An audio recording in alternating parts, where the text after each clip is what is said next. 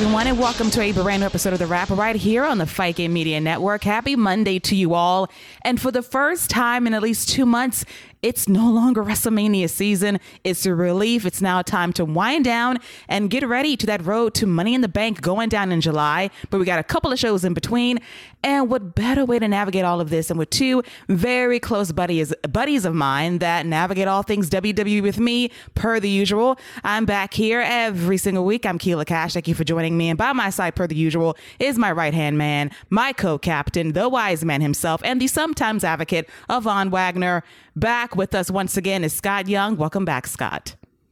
Thank you, Keila. It's uh, always a pleasure to chop it up and talk all things WWE with you, uh, especially, or I should say, even during this underwhelming week after WrestleMania. But we'll get to that. And, uh, you know, we have a, a, guest on who has a little bit of firsthand experience about that as well. So this is, uh, you know, I'm, I'm excited about this entire conversation we're about to have. Yes, a deep dive on the week after WrestleMania, a week that we really loved up until Monday night, which we'll get to in a minute.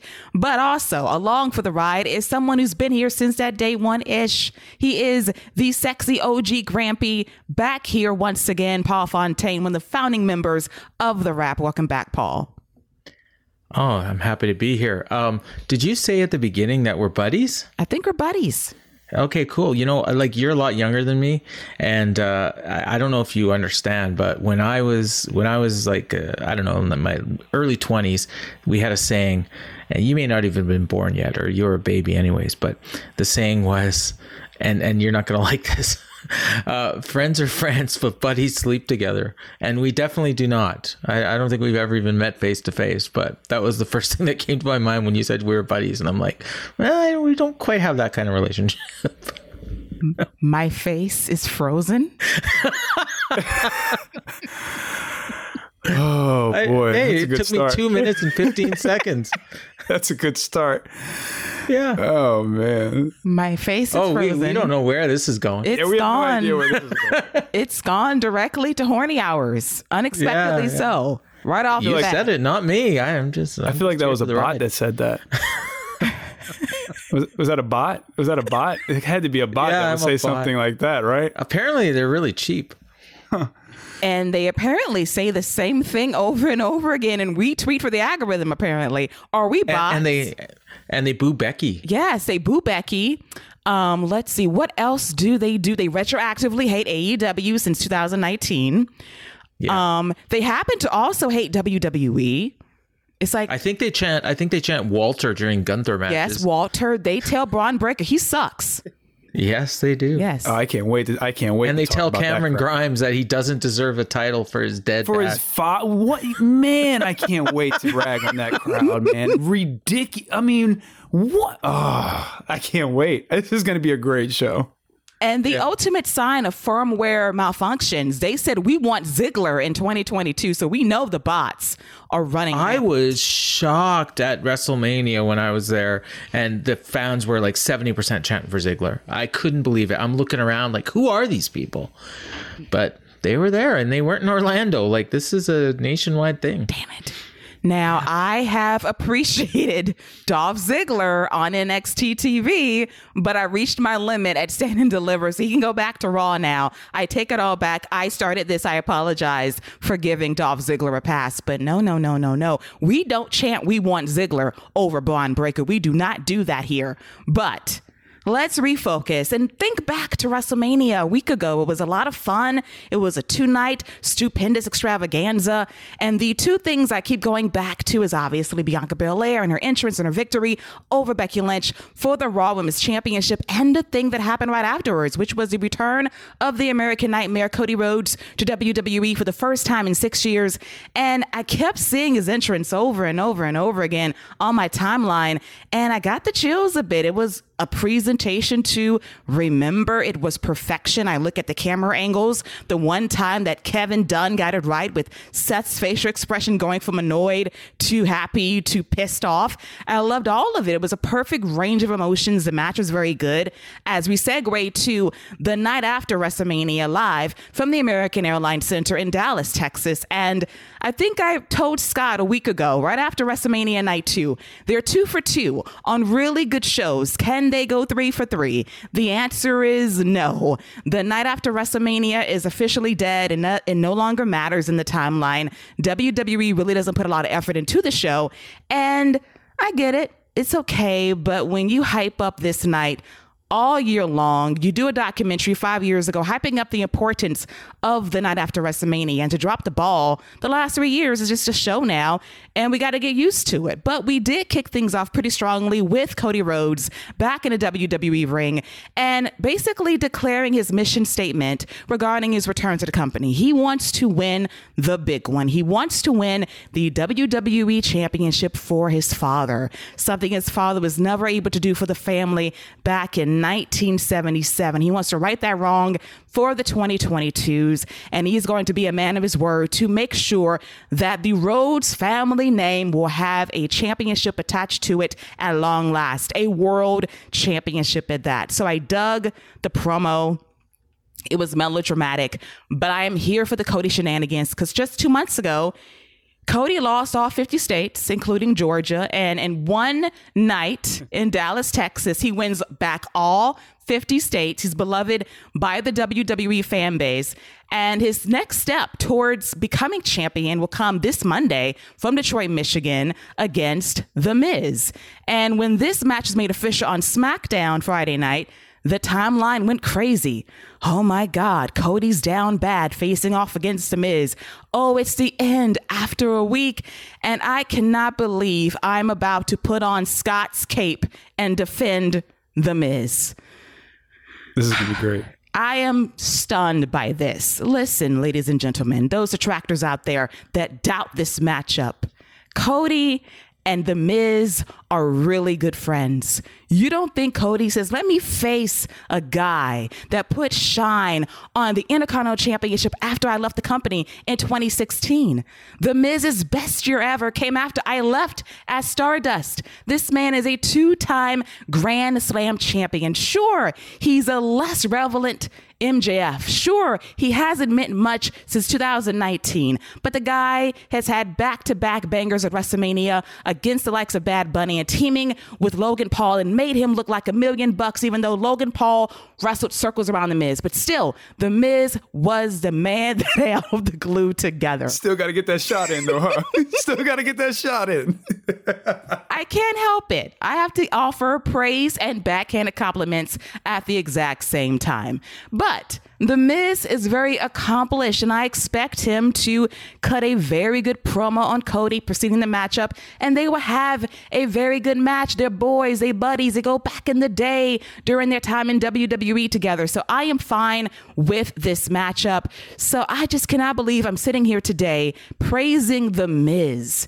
It's disturbing, but here we are, me, the biggest Miz hater is here on this night defending the Miz's honor for a day. Once Monday rolls around, it's back to Miz hate hours. But up until then, you better put some respect on the Miz's name, damn it. Now, amen. And now I take off the cape, I give it back to Scott quickly as possible. And then I will clean myself of what I've just done and leave him to this. So, what are your thoughts, Scott, on the return of Cody thus far and his soon to be match against the one and only Mike the Miz Mizanin? I mean, wow. You know, what more could I say than that? That was beautifully put. I'm so glad we have that for on the record, you know, that that is forever in the archives. That is something we can always look back to is today was the day that Keela showed love to Mike. Mike got love from Keela. they're, this they're is a buddies. day that will live. They're, they're buddies. they're buddies. This is a day that will live in infamy. Um, so, I, you know, when I first heard it, I already knew what the deal was. You know, I, I'm I am a Miz fan, and I already knew people were going to go crazy about it. I was actually genuinely surprised at the push back to the hate for it that a lot of people gave because people were like, yo, you still got to remember who The Miz is. Even if you're looking, like, especially if you're looking at it from a kayfabe sense, like from a storyline sense, The Miz was just WWE champion like a year and a half ago. You know, like he was just the top guy. He is a two-time WWE champion, Money in the Bank. Inter- I mean, he he was the reason the Intercontinental mattered. You, I mean, like you said, so he's not wrestling like Mansoor. You know what I mean? Like he's not wrestling somebody like that. And that's no disrespect to Mansoor, who I think is still undefeated in Saudi Arabia. Um, so he's got his own little streak going there. But you know, he but that's I mean, like the Miz is still, especially in a kayfabe sense, he's still you know that if you beat the Miz on your first night, that's still a big deal. And like Keila said, there's going to be that pre-match promo, and that's what I'm fully expecting is for there to be a promo for the Miz to rile people up, get people talking. You know, he does this thing, he makes people want to slap him, and then Cody's going to come out, cut a fiery babyface promo. You know, take some nice dig at the Miz. And then people are going to get behind him. Cody's going to come in, wrestle circle. I mean, that match he had with Seth, those moves, he, if he pulls out two of those moves, Miz is gonna be looking around like, what do I do? What do I do? I mean, I can't do that. What do I do? So, I mean, it is what it is when it comes to that. But like the, like you said, Keila, the hate he got off the bat, and like people already trying to use that as a way to say that Cody's ruined, and look at what they did to Cody. They done massacred my boy already, and I'm like, yo come on, man. This is still the Miz. This is still the Miz. This is still the guy who, in the last three WrestleManias, and this isn't by accident, he's wrestled Shane McMahon with against Shane McMahon, Bad Bunny, and with Logan Paul. And I think the one before that, he was in the Intercontinental title match uh, with Finn Balor and uh, Seth Rollins, which was a really good match. I think maybe that was a few years before that. But he's always in something important at the biggest show. And if that doesn't show how important he is and how trusted he is, you know, I don't know what more can be said about somebody. You don't have to put on a five star classic all the time. You sometimes you just want to put him in there with somebody reliable that he can mow down. The Miz can get mowed down, cut a promo, and he's back to being the Miz the next week. So, uh, Keila, I, I'm with you. I'm so happy I got to hear that. So, thank you for that as well. I apologize for having you hear that. I did not mean for that to happen. But here's one more note that's very important to point out in the fact that The Miz has done something Cody has never done, and that is win the WWE Championship yeah. not once, but twice. And here's something else that some faves that you love in AEW's never done either, and secretly they would still love to do someday main event WrestleMania. Mm, so take sting. that for what you will. But The Miz has that, and he keeps cashing in on house after house. And I know the market value of those houses. The Miz is loaded, he's paid, he's happy, and he's blessed. And I can assure you that The Miz has a Hallmark card with his name on for Christmas time. I can't say the same for you know, Matt and Nick and Tony and Kenny for Christmas with Ooh. Cody on the address list. I'm just saying. I'm just saying. So, Paul, Despite mm-hmm. the shade I just threw indirectly at some people, what are your thoughts on Cody's return to WWE thus far and his match against The Miz this upcoming Monday on Raw? Well, I'm glad you liked the promo. I um I, I heard a few recaps of Raw before I actually got a chance to watch it because I was on the road Monday and Tuesday, so I, I didn't actually watch Raw until I, I can't remember. It might have been Thursday morning. Um, and uh, I I really liked the promo. Now I'm a big Cody fan. The you know just you know all. Uh, pretense aside, I I'm just you know, and most of the time when people don't like his promos, I really like them for whatever reason. I even like the Anthony Ogogo one. Um, so you know, it's like so. I mean, I was right into it, and I was buying buying everything. As far as facing the Miz, I mean, it's a perfect first match. They they're like the exact same guy you know, when you think about it, like they're on the probably the same level on the card in AEW and WWE. They both have reality shows. They both have, you know, the wife that tries to wrestle but really can't. Um, you know, and uh, and and it's like so it's a perfect thing. And so if Cody mows through the Miz as we all expect him to, that instantly says, okay, he is going to be a bigger deal in WWE than he was in AEW. And uh, that's going to be hard for some people to actually fathom because everyone, all I'm seeing is, oh, you know, he's going to be Stardust in six months and blah, blah, blah, blah, blah. When when he, that music started and he came up through the entrance the same way he did in AEW and he was the American Nightmare that to me personally was I marked out the most at WrestleMania over anything else because it was the one thing even though I was expecting Cody I was not expecting I was I was hoping, but I wasn't expecting him to have the same character he had in AEW and the same music and everything. And I was literally giddy. I, I think I was jumping up and down. I was so excited. And the positioning of him right now, like I think he's gonna be a big deal. I expect him to probably be wrestling for the WWE title at SummerSlam. Um, maybe winning it, maybe not, but that's way higher up the card than he would have been if he'd stayed in AEW. And I think this is what he wanted when he left. Scott and I talked about this like way back before Cody was even thinking about leaving.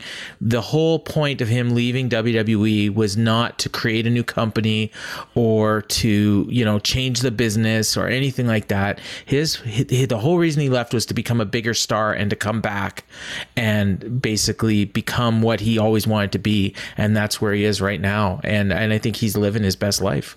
Yeah, you can tell. I think he had a great first week back in WWE. We did the cupping of the ear meme from WWE mm-hmm. headquarters of all places. So he's living it up, and I'm happy for him. I loved his run in AEW, even the Cody verse stuff that got incredibly confusing towards the end. I dug it because I did not know what he was going to do next. And I think being in WWE is a fresh start for him. He's more over now than he ever was before that entrance was absolutely everything. It gave me chills legit. And I kept seeing it over and over and over again for the last few days. And I never thought I would love the words, adrenaline in my soul. Like, oh my God, I feel it. I feel the mm-hmm. lyrics now. It's so prophetic in a lot of ways. But I think he's going to do very well in WWE. And he's going to be a top tier star vying for the championship very, very soon. He's not going to get it immediately, but it's all about the story. And he's not done with Seth Rollins either. I can see them feuding at WrestleMania Backlash and eventually Hell in a Cell. Because hell, Cody's got to bleed at some point. And what better place than Hell in a Cell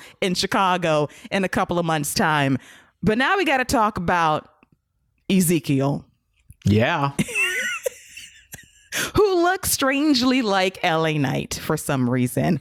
so Kevin Owens comes out to cut a promo about how he underestimated Stone Cold Steve Austin, but it was because of him that he made that match great. And quite frankly, he's right. He bumped like hell, sewed his ass off, and gave us a show during the main event of night one. But as he cut this promo, we see someone come out by the name of Ezekiel. And it took me two seconds to look at him and say, oh my God, that's Elias without a beard.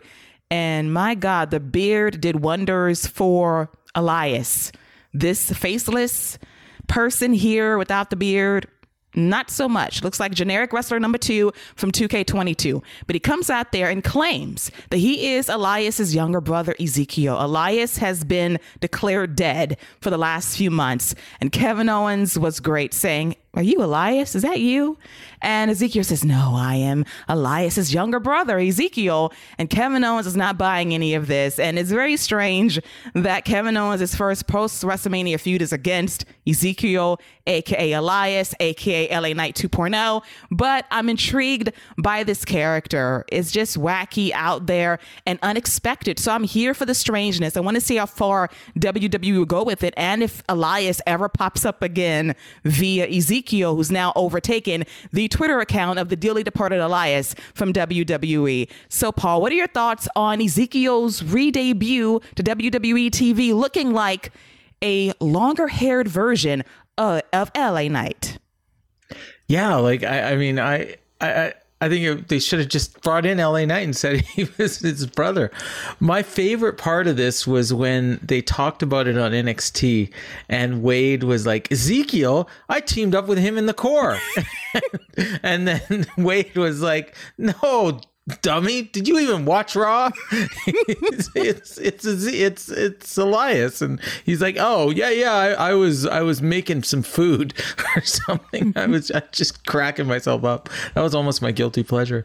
Um i uh i i think this is interesting and i i, I kind of wonder if maybe they're gonna like are they gonna somehow try to like have elias you know show up and then you know with the long hair and the beard and you know i don't know how they do that or maybe eventually they do bring in LA Knight and you know now he's Ezekiel um, because man like the, the the resemblance is uncanny uh, but then as soon as uh, Ezekiel starts talking and he's got that lisp and um, you just you know and and so yeah he's LA Knight without the charisma or you know with a little bit longer hair um, it's interesting. I mean, there, there, we saw a lot of name changes in WWE this week, and uh, we'll get into a lot of them, I'm sure. But uh, this one was uh, definitely the the most weird. Yes. Walk with Ezekiel does not have the same ring to it as Walk with Elias. Maybe, maybe we run with Ezekiel. Perhaps a good possibility. Yeah. But the only way to play this would be if Ezekiel grows out his hair more and more by the week. The beard becomes more pronounced and he morphs back into Elias, and there's no more denying it. If WWE plays it that way, we'll see. But it's intriguing. So, Scott, what are your thoughts on the return or the re debut of Ezekiel? But he's not Elias, but he looks like LA Knight. Um, oh, I.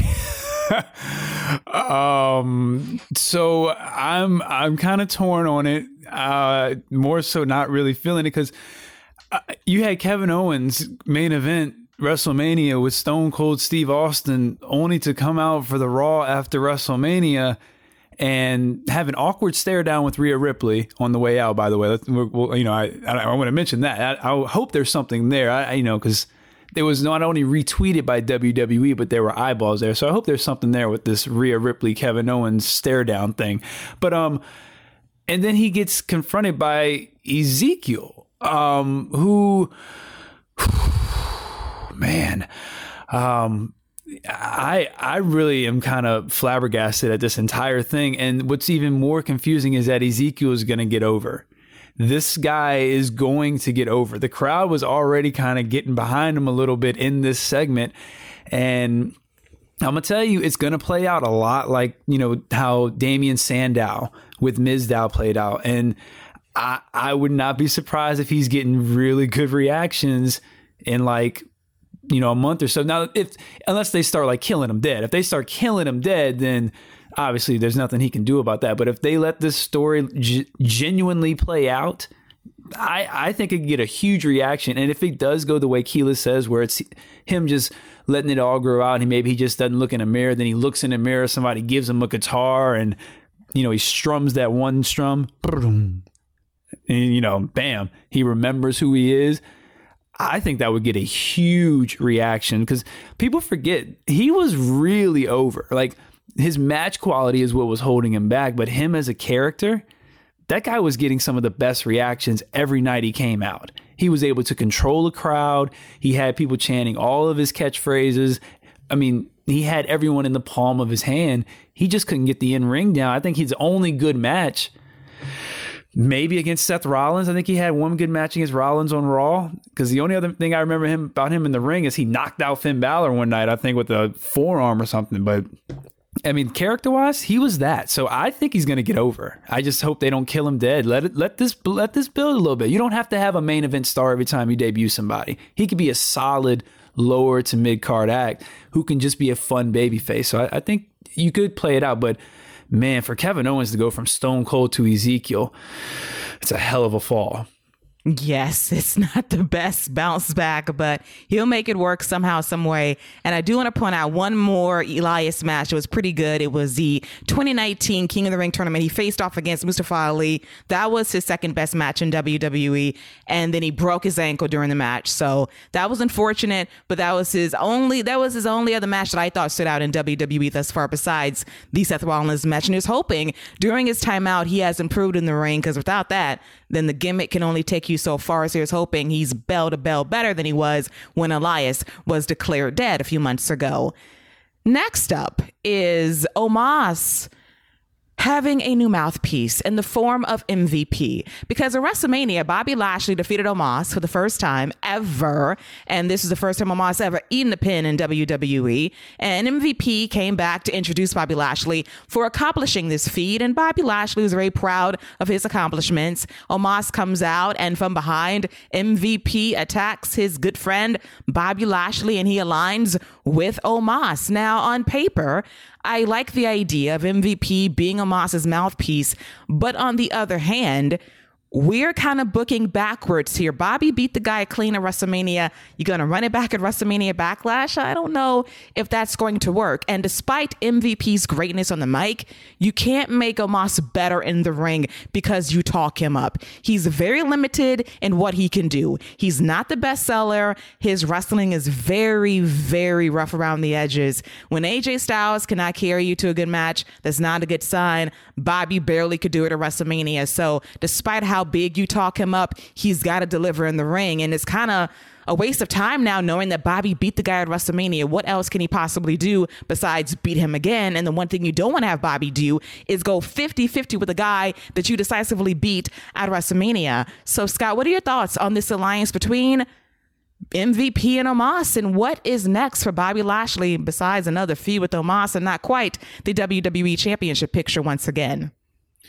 Man, I I'm really high on it. Actually, I I really like this pairing of MVP with Omos, and I thought it was interesting that MVP got very physical during this beatdown. Hit a lot of his, hit his finisher, hit a lot of big moves, and I'm wondering if maybe instead of Omos being the you know the in ring focal point, maybe MVP starts getting back in the ring. You know, maybe Omos starts mm-hmm. doing the the damage outside the ring before the matches. MVP just goes in there, hits a couple big moves, and gets a couple pins, and we start building heat that way. Um, so I, that's one way you could do it. Um, another way is you could, I mean, you could easily go back to doing a tag team, which is, I think, where Omos is going to shine the most. And MVP can really not only limit his in-ring work if that's you know what he's trying to do and not overexert himself, but he still gets to talk and do what he does best and use that gift of gab. And Omos is limited in the ring. When Omos was getting over, he wasn't in the ring all the time for five, ten minutes. You know, he was he's going in there one, two big moves and pulling out a different move every week for a while there. That's what was getting him over. You can go back to the basics with MVP. You can go back to the tag division. You can go back to maybe just MVP doing his thing, having Omos be the big distraction. MVP can get some cheap wins or MVP can have Omos beat him all the way, and MVP is the one who gets the. You could do with the title, kind of with MJF Wardlow type thing. You could do that very similar with MVP and Omos. You just don't have Omos do a lot. That's that's the key to him. He's because he's not ready for that, and he may not be a top tier main event guy, but he's somebody that you can use a babyface he can use as a mountain for a babyface to climb. And I think he was good for Bobby Lashley. And Keila, you're absolutely right. Bobby Lashley cannot go 50-50 with Omos. After this win, he's you have to put him against Roman Reigns. I mean, you beat Omos, the undefeated, unstoppable monster. Roman Reigns has to be your next stop. I mean, that's the logical thing to do. He should have came out and confronted him on Monday night. Um, I, because I, I do not want to see that match at WrestleMania Backlash. And because if we do, we know what's going to happen. And that's just a waste of a nice win for Lashley that really could elevate. Use Omos really could elevate Lashley by beating him the way he did decisively. And it could really elevate him to Roman Reigns. But if he goes 50 50, I don't really want to see that matchup anymore.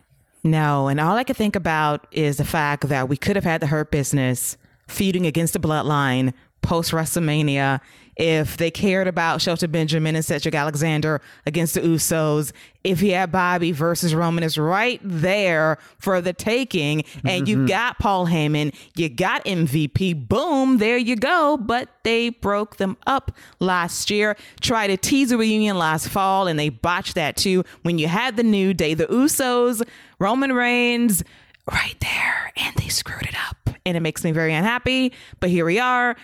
So, Paul, Despite all mm-hmm. my dreams being dashed and shitted on by WWE, what are your thoughts on the present tense of MVP aligning with Omos and leaving Bobby Lashley behind after a very fruitful partnership over the last couple of years? Um, I, I mean, I was surprised, uh, although, you know, I like Scott's idea of MVP as, you know, a kind of as a partner uh, and a mouthpiece as opposed to just being a manager. And uh, while he was talking, I looked it up and he's actually wrestled a lot more than you probably would think. Um, he's had 38 matches in WWE in the last like two years. So, you know, and that's like, you know, part of that's during the pandemic. So, um, you know, he, he's he and he's 48, but you know I don't think he's got a lot of miles on his body because you know he was inactive for a lot of that time, and he um, you know he still looks good. He I mean he doesn't look 48, probably looks 10 years younger, and for him I think being in a tag team with Omos is is perfect, and you know he was doing that with Lashley as well for most of those 38 matches, and um, you know I think that's a perfect way to kind of bring Omos up. It's what he was doing with AJ, but um, you know, AJ is a guy that you know people I think kind of always wanted to cheer, even though he was being portrayed as a heel. And this would be, you know, your classic you know, um, big big monster guy, and and MVP's you know in there to to take the punishment for the team, and then Omos gets a win. I think they could be tag team champions. Honestly, um, you know, I, I I think Randy Orton and him have a little bit of chemistry. The few times that they've kind of mixed it up, and Riddle can just take a pounding from both guys on the team. Like for me, that you know, I I see that going, but I do think like probably what we're going to see at WrestleMania Backlash, I feel is probably a handicap match with mm. Bobby Lashley against MVP and Omos. Um, and then, you know, we see where they go from there. And if Bobby Lashley wins again, probably pinning MVP, then he moves on to face Roman uh, or maybe, you know, fight wrestling for the new Raw Championship. Uh, or as I assume they'll split the titles up at some point. I like that idea. Yeah. Yeah, very good ideas. We'll see how it goes. But I just want Bobby to be booked strongly after WrestleMania Backlash, maybe pin MVP don't pin Omos again if you want to protect him long term, but I don't want Bobby Lashley joining the 50 50 booking club because nope. that would suck. He's too good for it at this point.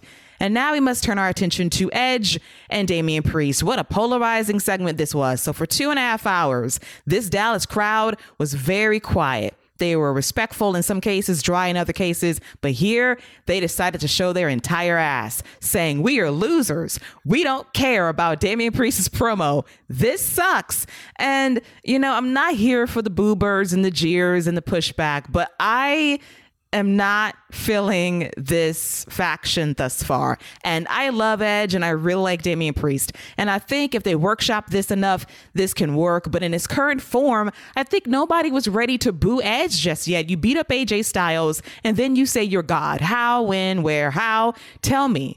I don't get it. And we brood, and there's dark lighting, and the purple spotlight's fine, and then it goes blue, and it aggravates me to no end. And Edge speaks a mumbo jumbo that I don't care for. Damian Priest needed the switch up, but the dialogue I'm not feeling right now. The presentation is a bit off, and I hate to be blasphemous, but it's giving me Nightmare Collective vibes from the early days of mm. AEW. And I need Edge to get a hold of Cody Rhodes and talk to him about why that that did not work after two or three months. So, Paul, what are your thoughts on Edge and the Damian Priest presentation thus far, and what can be done to avoid those, dare I say, wish House of Black vibes that was hit courtesy of Brody King earlier this week? Oh man, you hit a nerve there. Um, I uh, so like like the Cody promo, I had heard a lot about this before I actually got a chance to watch it myself, including you know the Brody King tweet, and for me, like I didn't really see House of Black in this at all. Um, it was more like, I mean, you mentioned Nightmare Collective, eh, I could kind of see that. Um, for me, it was more like Seth Rollins and his Messiah character, um, but just taken a little bit more literally. Like Edge actually, you know, like with with Seth, it was always kind of in tongue in cheek, and nobody actually believed it. Whereas in this case, Edge is like truly believing that he is some sort of a, a deity. And I think what it is is it's kind of a natural extension of his original character, um, even before the Brood. You know, where he was like roaming the streets, and it was kind of like vampire-ish. And even Damian Priest kind of had that in early NXT. So the pairing of these two makes a lot of sense. Um, I, I didn't care for the promo at all. Um, I don't like the presentation. I love the music. Um, and I think it fits the character like really, really well. And it's, it's hard to, it's it's easy not to cheer him. I guess is the is the best way to put it. Um, whereas I think with the old music, like even if you try to turn him heel and playing that music, like people are just gonna have that Pavlovian response and cheer. And in this case, I think it's very easy to like react either not at all or to boo him. Um, I th- I don't think we've seen the last of people in this group. I think uh, I've heard rumors of Rhea Ripley, and I think the um, this tag team match that we're going to see on Monday is probably going to set something up for her, possibly even Tommaso Ciampa. Um, so you know we'll we'll see. Um, you know, and and then there's other people that you know they're kind of aren't really doing a whole ton of a lot with right now that they could possibly throw into there if they decide they want to do that. So I'm curious to see where they're going to go, but I mean, early returns are, I'm not super excited about it. No, this needs some workshopping, and hopefully Edge realizes that it has potential. I do love the idea of a cult of vampires running rampant on Monday Night Raw. It sure as hell beat zombies from last year, but I just want yeah. this to be cleaned up, edited, refined a bit, and get rid of the blue spotlight that irritates me to no end. Cut on the goddamn lights, but Scott your thoughts on the presentation of Edge and Damian Priest thus far, courtesy of Wish.com. Well, my whole thing is if we are going to do the vampires and you know we're going to bite your neck thing, how haven't they called Shayna Baszler? I mean, we all know she likes to take a chunk of skin out every time she gets an opportunity, right? I just asked Becky Lynch about that. Um, so this, I. I don't know, man. I I don't think it's a wish version of, of House of Black though, especially when you're calling like I don't I don't know how Edge is a wish version of anything, but you know that's more of a shot at Brody King than anything because you know, I got a lot of pushback for got a lot of pushback for that one. But uh, you did. I got I mean, maybe not as much as you, but I got a little bit of pushback for that one. Um, you know, because I'm I'm just like how is how is Edge a wish version of anything? That's that's a whole nother um, topic. Um, the the gimmick is fine. I don't I don't think it should have been a live promo. I think this should have either been a one on one, you know, weird setting sit down where they just kind of talk about it in front of each other, or this should have just been a video package highlighting it, maybe with some voiceover work from Edge and Damian Priest, and then you end with the shot of them two together saying, you know, we'll explain our actions when we're finished, you know, recruiting our team or something along those lines but it shouldn't have been live in person. It shouldn't have been in front of the audience, especially with the reaction that the match got at WrestleMania in front of that hot crowd. You know, like I, I think that should have been the first kind of you know, maybe warning sign that, hey, maybe we should kind of take it easy and slow down introducing this new side of Edge. You know, especially if we're going to bring Damian Priest in, let's let that simmer a little bit. Let's let that seep in. We're going to show, we're going to recap every single match at some point during Raw anyway. So they're going to see what happened.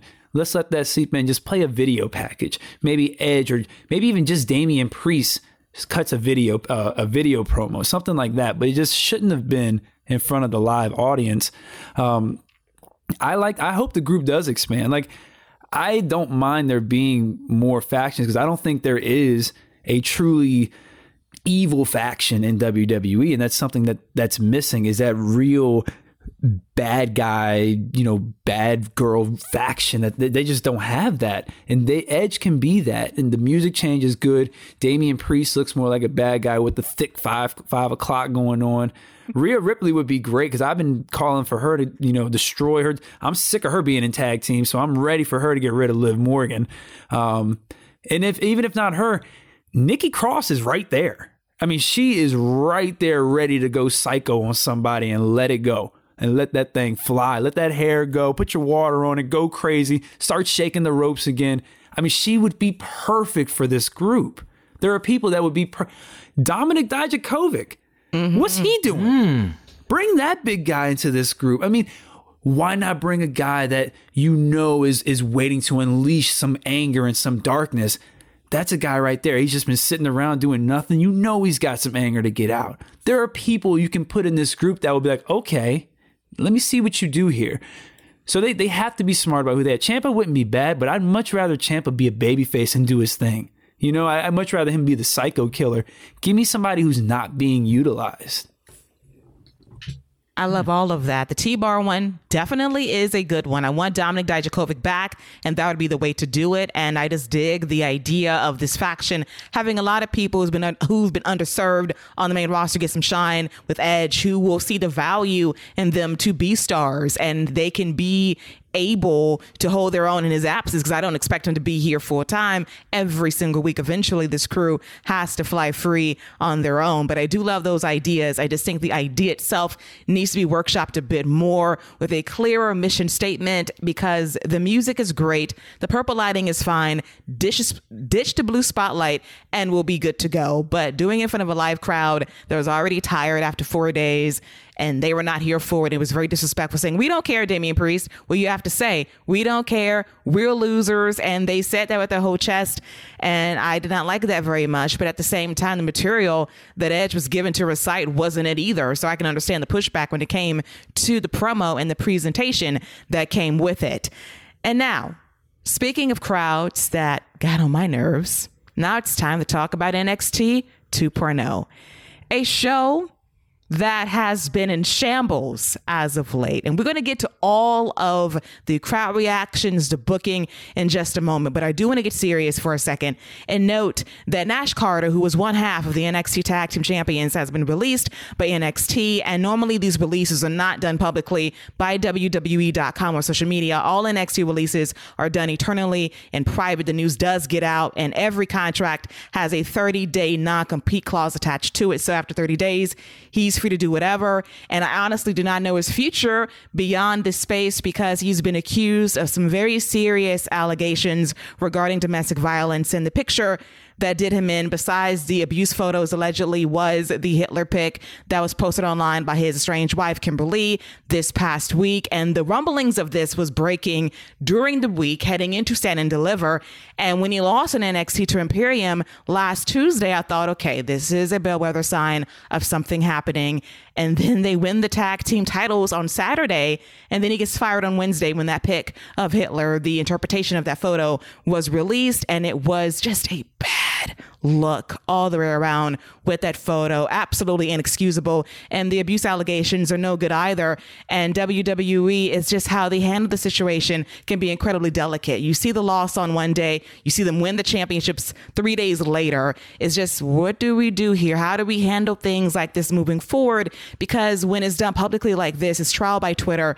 It never ends well. Both parties are going go through it on Twitter. You get the death threats to harassment from both sides. We got defenders coming out of every side, every situation, and it can get incredibly messy. So here's hoping that Nash Carter and Kimberly can handle this privately moving forward off social media because it's not the space to air out these issues unless there is no other option, which has been really the jumping point for speaking out, which is a good thing. But when it comes to legalities, you got to keep that privately, get your lawyers involved, and go from there. So, Paul, what are your thoughts on the release of Nash Carter and how WWE has handled this entire situation from start to finish? Well, I think it's really weird because, as has been reported, they knew about the photo um, like a week before they fired him. And then, you know, when his uh, estranged uh, ex started making you know um, you know noise about it um, you know first with the abuse allegations and then you know retweeting the photo after it had already been tweeted and deleted uh, you know then they just they decide to cut him and and I like most people you know assumed that oh it probably has to do with the abuse allegations and then we find out no it's it's about the um, it's about the the the Hitler photo. Um, I, I, mean, it just makes you wonder, like, why did they even put the tag team titles on on them? I mean, I was questioning that anyways um, you know like it didn't seem to make any sense on the surface to put the titles back on msk they seem to be building towards the creeds winning the titles and i mean and i i fully expect them to win them this coming tuesday um, so you know, it's like this whole stand and deliver. Like I don't even like know what it even accomplished. Like they've they've just basically undone everything that they did on that show, uh, other than Mandy Rose um, retaining the women's title. So I uh, yeah, I mean I think I think they're just looking at this situation like this is a guy that we he's just not worth the trouble, uh, the potential trouble, and whether or not he did what he's accused of doing, he definitely used some bad judgment in. Uh, taking that photo to begin with and then tweeting it out or Snapchatting or whatever the heck he did with it. Um, and, uh, you know, and I think I don't think we're going to be seeing him anywhere else anytime soon because I think he's a little toxic at this point. Indeed. Very, very tough situation, very toxic situation as well. So, Scott, what are your thoughts on the Nash Carter release from NXT and WWE handling the situation dating back to last Tuesday when the rumbling started on social media and it continued through Stand and Deliver and it continued through NXT this past Tuesday? So WWE was aware of all of this happening and they made these decisions nonetheless. Yeah, it's it's it's a really troubling situation all around. I mean, because you have Wes Lee's wife you know, defending Nash Carter on Twitter. And I mean, that's kind of putting Wes Lee in the middle of all this too. So, like, what's going to happen to him? You know, Nash Carter gets released.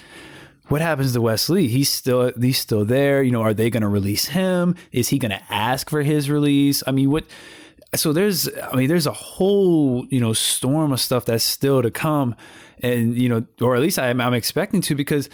Uh, hopefully this is going to the authorities like hopefully this isn't mm-hmm. something that is just a, a Twitter thing just to put out there on Twitter just for everyone to see. Look how terrible of a person he is. If this dude is a bigot and a, a abuser like that, then he needs to then there needs to be some type of legal ramifications. This doesn't need to be like you said, Keela, this doesn't need to be a trial by Twitter. That's not what Twitter is. Twitter is not the judge and jury. If if this dude is what they say he is, then let's let's let's let's take care of that. And I, am not I'm not even this isn't like a going going for her or saying that she's wrong for not doing that, but everyone is seeing this. So if this is true, and it, maybe it doesn't need to be her, but somebody needs to go to the authorities and they need to get involved, and we need to go ahead and take care of this. I mean, as simple as that, and that needs to be the end of it, as, as far as I'm concerned. Like, I, the longer this drags out and, and stuff like that, like, I, I'm very curious about what's going to happen with Wes Lee Cause I, I feel like he's to, he's to get shafted in some way for this. They were already getting booed for stuff as it was. So now how is Wes Lee going to get, you know, reacted to if he ever gets to come back on NXT? So this whole thing is just a mess that I hope whatever help or whatever needs to get done gets taken care of. And, you know, I, you know, I, I'm I'm done with this whole thing because this whole thing is just a mess. Yeah, and the ping ponging back and forth, I just get irritated when someone might have like a counter argument saying, "Oh my God, then he's innocent." Like I, I can't say. I can't say one right, way or the other. Right. It's confusing. Like we take sides and we want to do what aboutism. It's like it's not the place for us to litigate that on Twitter. If you have to speak out to get your point across when you reach a breaking point, then in some cases you got to do what you got to do. But after that, it's time for the law to get involved and get lawyers lawyered up on both sides to see what we can do to remedy the situation. If there needs to be legal action against him if he did those things, then you got to handle that privately. We cannot have trial by Twitter. It never works because every other day it's someone else defending somebody and then you get death threats and you get harassments. It's never a pretty ending. And I know from someone that knows their relationship indirectly that it was kind of built on toxicity to begin with. So it's just a situation that I don't want to know about publicly at this point, handle it privately, and go from there. Whenever legal documents are free and able for the press to talk about, then let's go from there. But he lost his job. Wes Lee had to relinquish tag team titles now. They will be up for grabs. It's Tuesday, but it's a very damning situation for everybody involved in WWE. You knew what was up a week ago, and you went ahead and gave them the titles nonetheless, which was a choice. And in hindsight, it wasn't necessarily a good one, but now you got to deal with it with new champions come Tuesday as we dive into the rest of NXT 2.0. And as Paul mentioned, I got up after watching the Hall of Fame, after watching Pastor Taker talk for an hour, and I went to sleep. I wake up. I wake up. I'm like, okay, I'm I'm excited for Stand and Deliver and I watch it for two and a half hours. And we see everything they've done basically come undone in the span of three days, starting with Bron Breakker losing to Dolph Ziggler in the main event of Stand and Deliver. Then he wins back the NXT Championship on Monday Night Raw against Dolph Ziggler in front of a dry crowd. And WWE's line of thinking is, well, it's in front of a bigger crowd, a crowd that's tired after four days of WrestleMania, after four Undertaker ovations, after Cody Rhodes shows back up, after Stone Cold unretires for a night. They're bone tired. And this audience does not fully know Bron Breakker, so they're not going to pop for him like they usually would on, let's say, NXT, Uh, who I'll get to shortly regarding their behavior. so I just thought, like, why even do Stand and Deliver on Saturday? Do the damn show on Thursday in front of a bigger audience on a better night and not drag us through this matinee that does not mean a whole lot in hindsight. I'm happy that Bron got the championship back, but damn, the way they went about it was a waste of my time, Scott's time, Paul's time, all of our time watching a show that meant nothing in hindsight. So, Scott, what are your thoughts on Bron Breakker winning back the NXT Championship on Monday Night Raw, the night after WrestleMania, no less? I, I thought it did him a real disservice. Um, I, I genuinely think that did Bron a real disservice to do that, to not only and to put him out there in front of that crowd, like at least how it came off on TV, man, like it it did not sound good for him, and that's not the reaction you wanted. You you you had the opportunity to put him in front of a crowd that people knew him and knew what they were getting when they saw him. When and we've talked about this on the show before, it's not necessarily that same crowd for NXT and, and Raw, and so you have to you have to take that into consideration. People are going, and it's not even like it was advertised. Like this was really, an, I mean, a late edition match. So it's it's a it's a baffling thing, and I've said on this show like Bron Breakker's a guy that you shouldn't be able to mess up. Well, hey, hmm. WWE has missed two layups right now with Bron Breakker, and then they've just been able to get the rebound because Bron Breakker does a great job boxing everybody else out. So you, he just clears the way. But you you can't keep missing these bunnies. Like you you you just can't keep missing bunnies right at the rim. That's just too easy. You had the opportunity to give him that big victory over Dolph at Stand and Deliver, and if you weren't and you and then it's time to call him up and let Dolph have a run with the belt for whoever you're going to build up next. But this this this potato back and forth, and we're going to get to it later. This rush booking just to get the match with Gunther on the card, like I, I'm not happy with what's going on with Bron Breakker and the matches weren't even that good on top of it with Ziggler of all people. And I don't even know if that was Bron Breakker's fault because he had a good match with Gunther. So, but it, this the whole thing is the booking 2.0 has not been good as far as the decision making the last maybe month, month and a half. And it was one of the best, better book shows WWE had done for a while when it really got into a groove. And now it's like, they don't know what happened. Like the GPS just shut off and they don't know which way they're supposed to turn. They're at a fork in the road and don't know what to do. Mm-hmm. They're confused on all sides. And I'm looking at Dolph Ziggler like, sir, what happened on Saturday? Because I accused you of sandbaggery. And on Monday, I'm like, okay, now I'm thinking to myself, did Ciampa carry you and Bron to that match for that championship a roadblock? I'm looking at you, sir, because both matches were just I.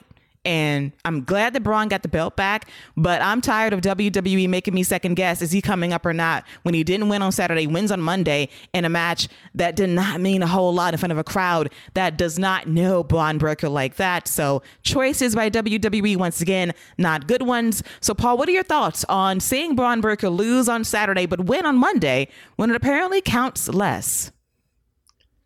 Yeah, I just I I I was I had no idea why, you know, what the point of having him lose to Dolph Ziggler on Stand and Deliver when I mean everything was building to him getting the win. The whole the only reason you even took the title off him in the first place was that so he could get the big win on the big stage at WrestleMania weekend and then they take that away. And yeah, okay, so on Raw it's going to be seen by infinitely more people, you know, the crowd in attendance was probably 3 times the size, but it was a mid card unadvertised match as opposed to the whole focus of the show. So I think that the win would have got over way more on Stand and Deliver than it did on Raw when, you know, it was, you know, okay, now we're going to commercial break and it was never spoken of again. Um, and then he shows up on NXT and the fans are like, you know they want Ziggler and they're you know you deserve it no you don't and and all this and um you know and that was I think just them going into business for themselves you know for who knows what reason. But I, I, I mean, they like Scott said. I mean, this is they had a sure thing, and maybe they still do, but their team like just bound and determined to try to mess it up. And I mean, you know, and I assume the reason everything got changed was because they decided to call Gunther up. I, I imagine that the, the idea was to build to a match at the next big show, but then it was like, well, no, you only got him for one more show. So, you know, if you're going to do the Gunther, uh, you know, Bron match, better do it now. And then, oh, okay, well, maybe we better give him the title then. And then it's like, okay, and we'll just pretend that Dolph Ziggler just never happened. He's back on Raw, jobbing on main event and uh, and and that experiment's done. So yeah, it's um, you know I like that show. Watching it, like Stand and Deliver, I was there live, but I mean it, it feel you know the booking was perplexing to say the least. Uh, you guys buried it on your uh, on your night one show, and I was like listening to it, and I was kind of mad, you know, that you were burying a show that I liked. But then when I seen the follow up, it's like, well, you know, I mean, maybe they're right because uh, you know it's like I almost to a point now wish I hadn't even watched it. I feel for people that bought a ticket in hindsight. I feel really bad for people that bought a ticket to see a show that was rendered pointless. And I kind of Yeah. felt bad going in on the show, but in hindsight, preemptive burial. It was justifiable in the end.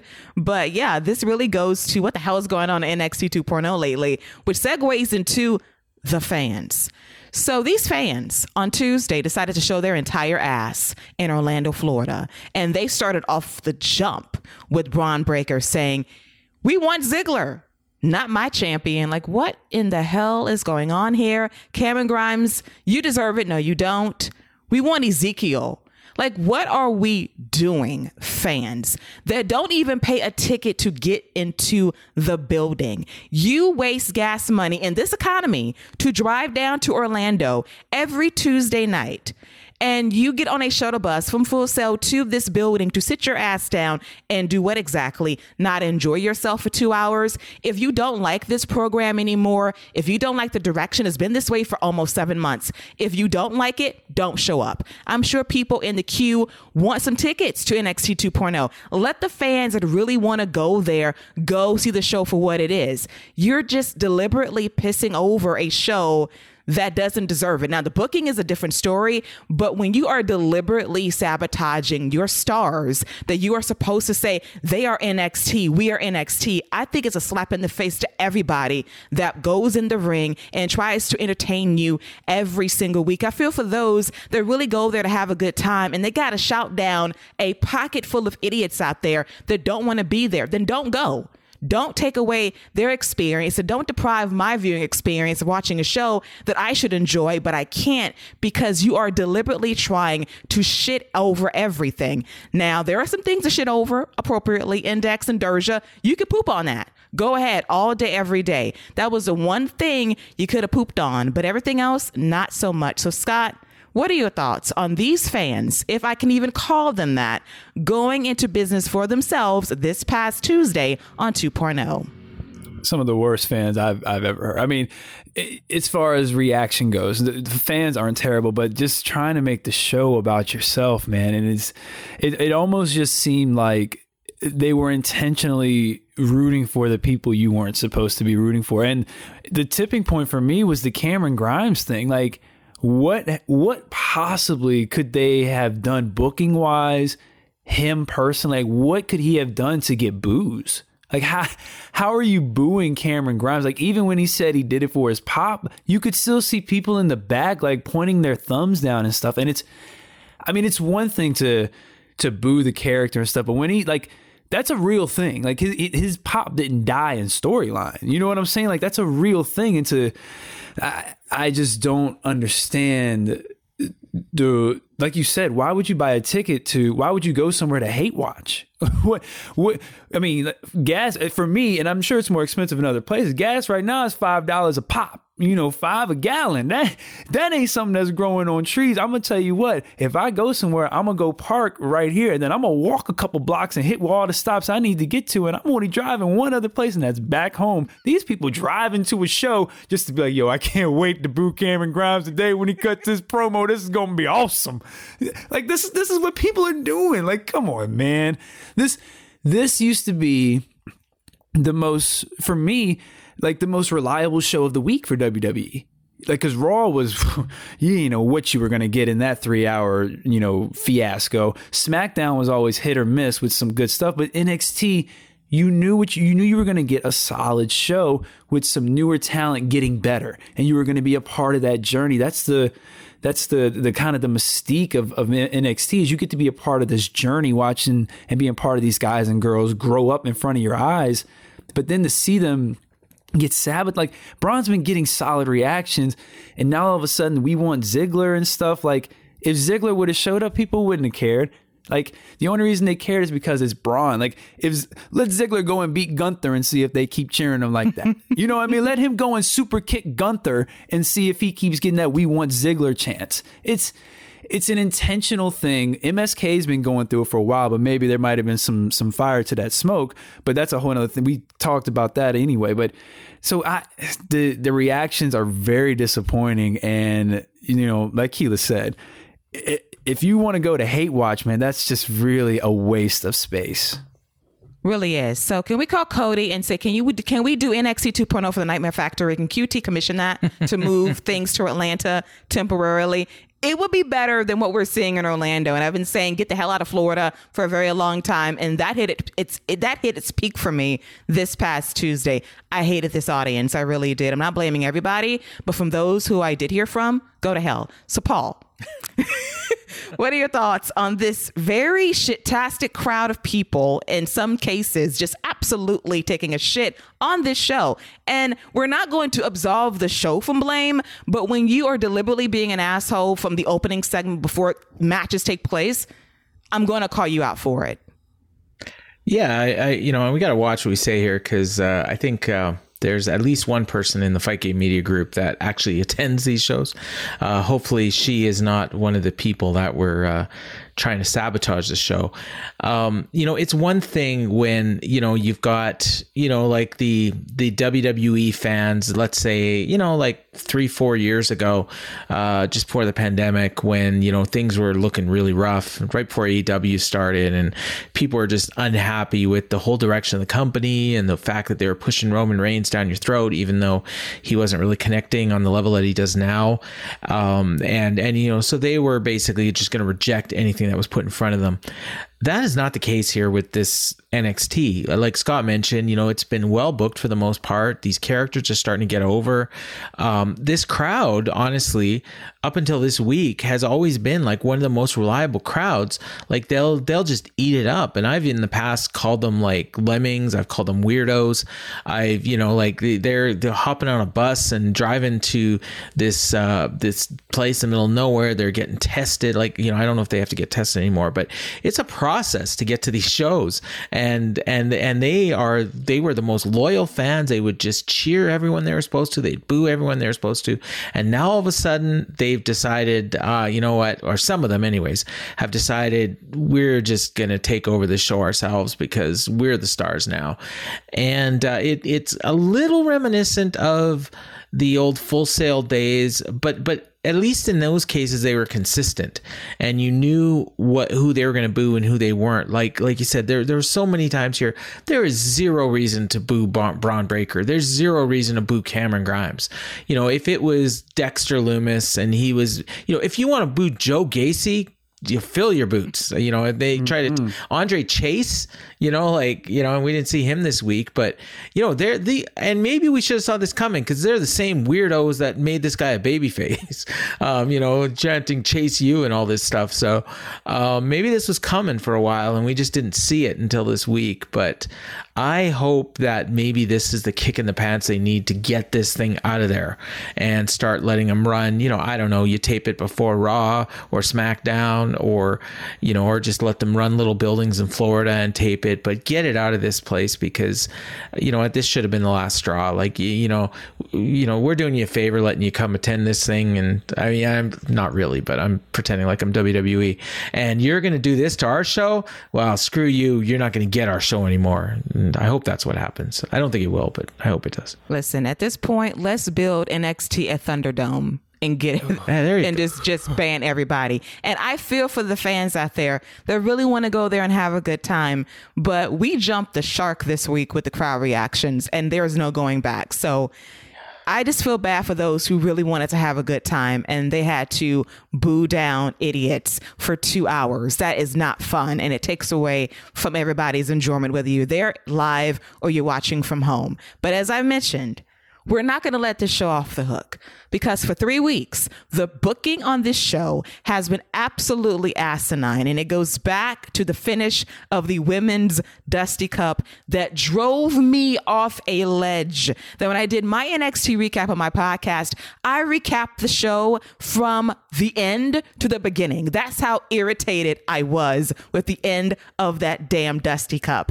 And it continues. We have impromptu NXT championship matches involving Bron Breakker and Dolph Ziggler on Monday Night Raw. We got Breakker versus Gunther on Tuesday night. We have the NXT Women's Tag Team titles change hands on the pre-show for Stand and Deliver on Saturday morning, and then they switch back over on Tuesday night. It's just widely inconsistent. We got Fabian Aichner ditching Imperium for reasons we don't understand. It's just booking all over the place. And I know there's a 76 year old man out there that cannot take a stunner that says, you know what, I need these people. I need these people on Friday. I get it. But my God, is there a better way to get there than all of this hodgepodge bullshit booking that has driven this show off the rails. And for all of his flaws and faults, NXT was consistent. It was getting to a good place. And it feels like all of this good work, and when you pair it with all of the bullshit from the crowd this week, is coming undone a bit. And I'm concerned about how we get all of this back on track after a really bad week for the multicolored brand, Paul. Yeah, I, I, I mean, you kind of said it all there, Keila. Um, I, I, I don't, I don't think that at this point, like they really have any idea of what they're doing or where they're going. I think they were thrown a loop by losing a lot of, you know, guys, guys and girls that they were building around, you know, like Raquel Gonzalez and Gunther. Um, you know, it, they break up uh, Fabian Aichner, Marcel Barthel, and then the next thing you know, they got to fire um, you know Nash, Carter Nash, and now it's like, well, you know, what do we got for tag teams? Uh, well, we're bringing in Pretty Deadly, except we don't know what their names are. Um, I, yeah, it's it's a mess, and uh, I I think we've been real patient with this show, and and honestly, like the three of us are probably like some of the biggest defenders of the show and you know in the fight game group and maybe even on twitter and stuff when people are shitting all over it and saying you know if i i don't want to watch green wrestlers on national tv and we're like just you know they're they're doing good. The shows you know they build well. Their, their big shows almost always deliver. Um well they pretty much do always deliver. And uh and now it's like you know we have no idea what they're doing. And and i don't think they do either. So um i it's hard to give them a pass on this one. Um, I I just think that you know, and maybe maybe they're in a process of you know Triple H is back now. Maybe he's going to get a little more involved with what's going on, and if that's the case, then maybe things will turn around. I don't know. I, I just I, I'd love to be able to defend it, but I just I can't. Me either. And to quote my co-host Scott, Casey and JoJo are right there. The Creed brothers are right there these situations are not that complicated in order to remedy these situations if you know a call up is imminent. Just give the titles to people that are going to be there long term. So, Scott, yeah. sorry for going there, pulling that rabbit out the hat, but you're right there. So, what's up with all of the bad booking on NXT 2.0 as of late? I mean, it, like you, you both have, have, hit everything on it. I mean, there's, it just doesn't make any sense, especially when they had such a good track record. Um, for me personally, at this point, uh, you know, Bron is he's already taken multiple losses, so it's not like he's this uh, unstoppable monster. So now now you really got to get me invested with the story. You know, you you had the story of him being this juggernaut that just mowed through everybody. Even with the first loss to Ciampa, I can buy that as him just being a rookie and then him being like, you know what, I got it now. I, I got it now. I got it figured out.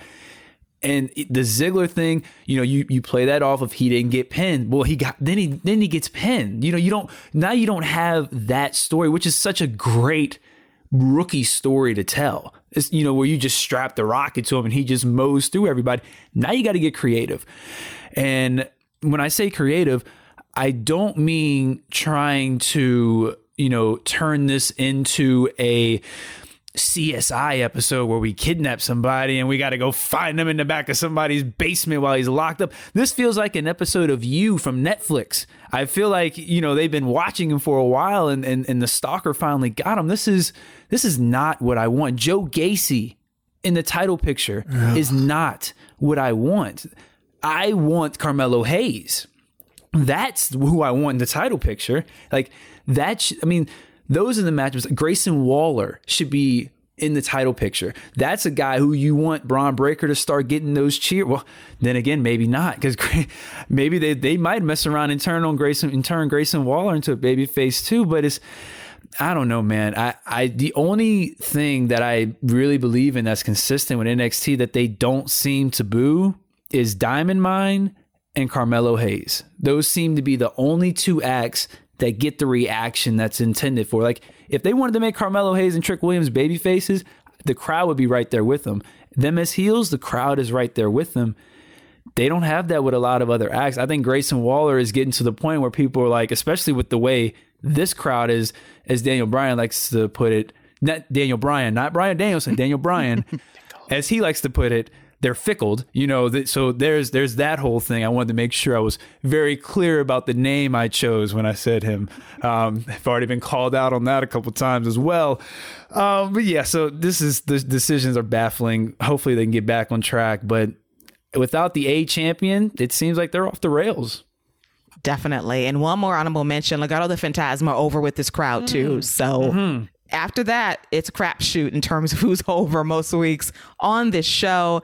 As we segue to the main event, a very unexpected main event, but a very good main event between Bron Breakker and Gunther. And this was Gunther's final appearance on NXT as he has moved on up to the main roster, which I'll get to shortly. But I thought this was a really good main event. It was caught in the ring, and Gunther was the ring general in this situation. But Bron Breakker, I believe, at 25 years old, is one of the best sellers in the business today because first it's a collarbone, and now this time he had me thinking, oh my God, his shoulder's fucked up and he's just selling. He's so good at selling. And that is a cornerstone of this business selling and psychology and making sure everything you do counts. And I thought he did a great job in this match. And Gunther is just great. And the chops were limited because they're trying to protect Bron Breakker's chest. I understand it. But I love the spear from midair by Bron Breakker to Gunther. And he wins with a Gorilla Press Slam. Very impressive win for Bron Breakker. But then we get to the end of the show when Rick Steiner, newly minted WWE Hall of Famer,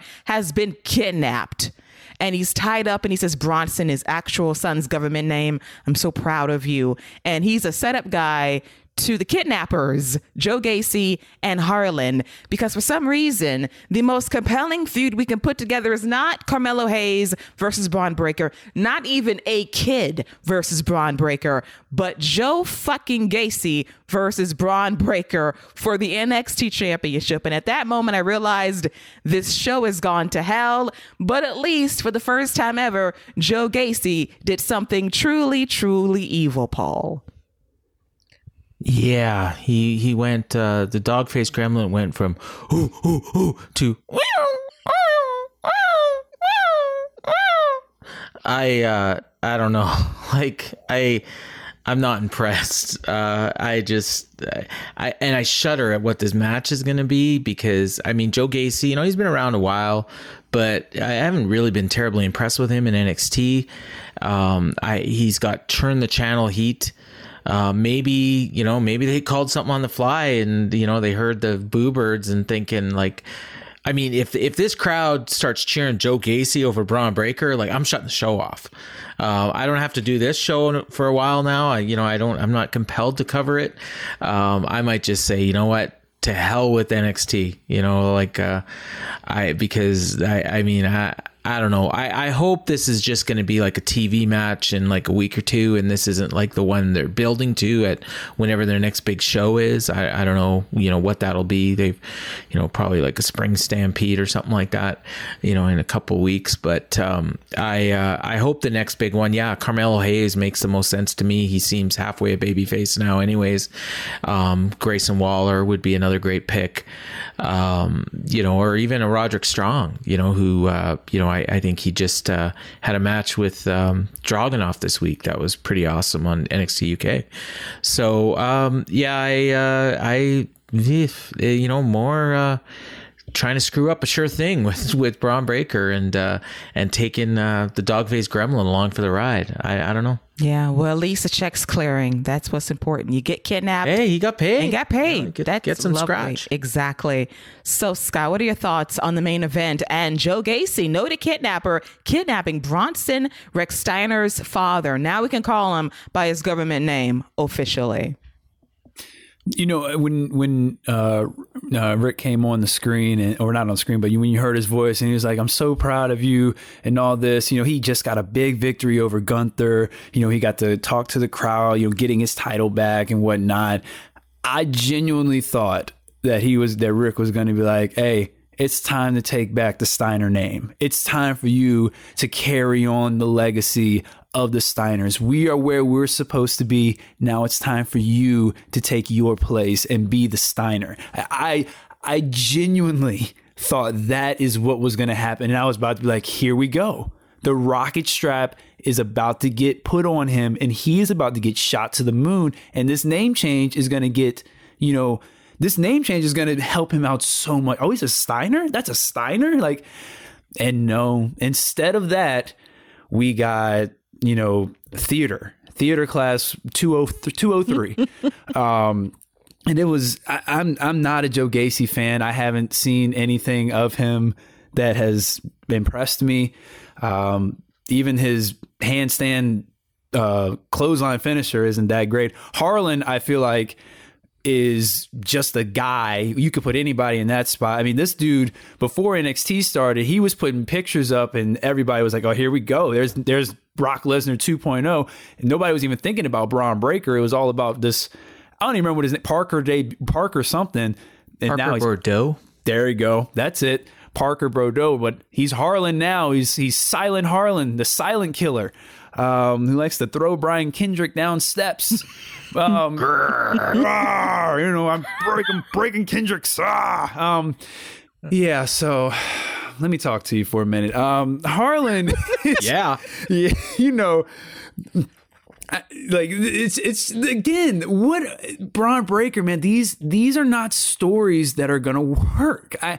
Well, I mean, what, what's the end game here? Is it gonna is are we gonna do a Rick Steiner in a cage above a ring match? Is is that what's coming here? What's the end game? These are not the stories that are gonna get Bron Breakker over. Bron Breakker having to defend against the A champion that's the stuff that is to get people invested because regardless of how the match starts with crowd reactions, those two are good enough by the end of the match, everybody's going to be invested.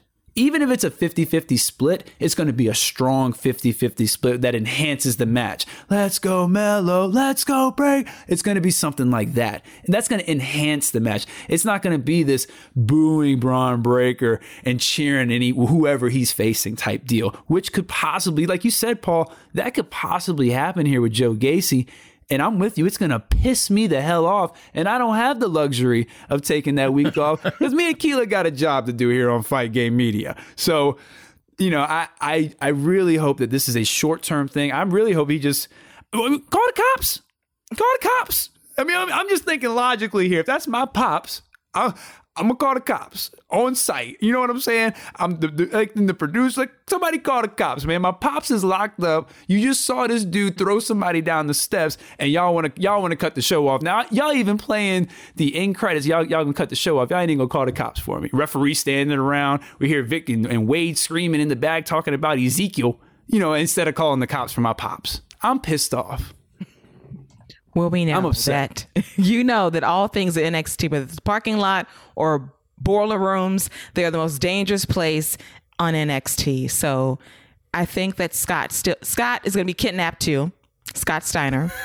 He's going to be locked up as talking well. about me for a second. I, I thought you were talking about me. I was like, hey, you know what? I do have a history of pissing people off and then messing with stuff. Rey Mysterio's already booyaka'd my computer before, so who knows might be waiting for me when I leave my garage to go back in the house. I wanted to brace yourself for that because it could have been you. You could have been next on that list to be kidnapped right alongside Scott Scott, and Rick. So it's not too late, but what an ending to NXT 2.0, a cliffhanger none of us wanted. As we make that transition to Friday Night SmackDown on Fox, going down live from Milwaukee, Wisconsin. And this felt like a SmackDown after WrestleMania. Fresh faces, new names such as Gunther, and the performer formerly known as Marcel Barthel, now known as Ludwig Kaiser. And I don't hate this name. I'm okay with it when you're named after one of the greatest composers of all time in Beethoven and you're named after a very famous Mario Brothers character. I can accept this name change. I'm good. And I'm happy they got the call up. Where is Fabian Aichner? I hope he's not going to be lost on NXT 2.0. We got like two thirds of Imperium right there on SmackDown. And thankfully, he's on the right show. Roman Reigns is right there. We got Drew McIntyre. That's a dream match. Ricochet, potential contender as well. I love them on this show, and he had a great debut against Joe Alonzo, who got absolutely demolished by Gunther. It was a beautiful sight. The Milwaukee crowd knows him as Walter, and Pat McAfee says they're chanting Gunther. I love you, Pat. No, they were not chanting Gunther, they were chanting Walter. It's going to be a hard thing to shake, but I'm happy that Gunther wrestles like Walter, and hopefully he is booked properly on SmackDown, and he should be a champion very, very soon if everything goes according to plan, Scott. Yeah, I thought this was a, a really good debut. Um, the I, I love the red, by the way. I, I, thought the red was a nice color touch to really make them stand out from just the the black.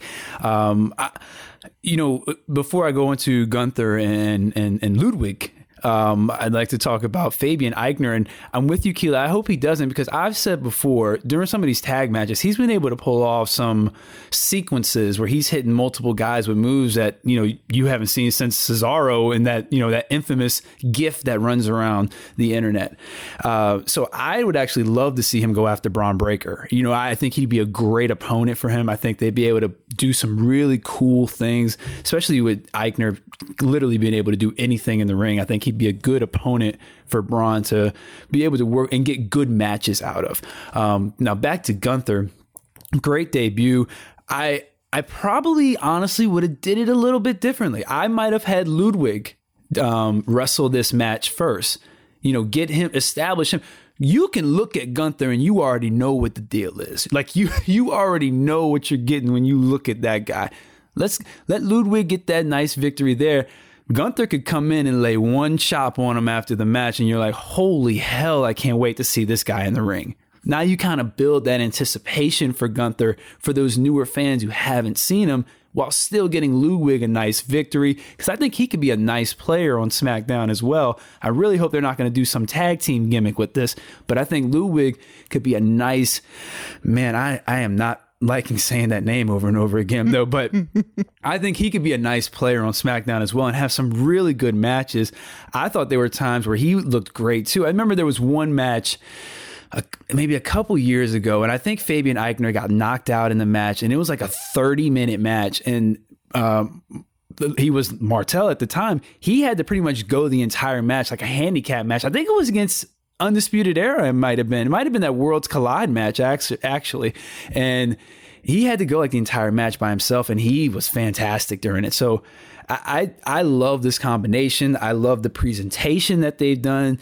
Uh, I like I said, I would have did the introductions a little bit differently to build the anticipation for Gunther and give Ludwig that spotlight right here. But I mean, all in all, this was this was really good. And Keila, you're absolutely right. Raw felt like an after credit scene. This actually felt like the next movie. Yes, and they needed the help. And I'm gonna call him Marcel for like the next week or so, because that's what his name is. That is his government name, Marcel Barthel, and you can't trademark that.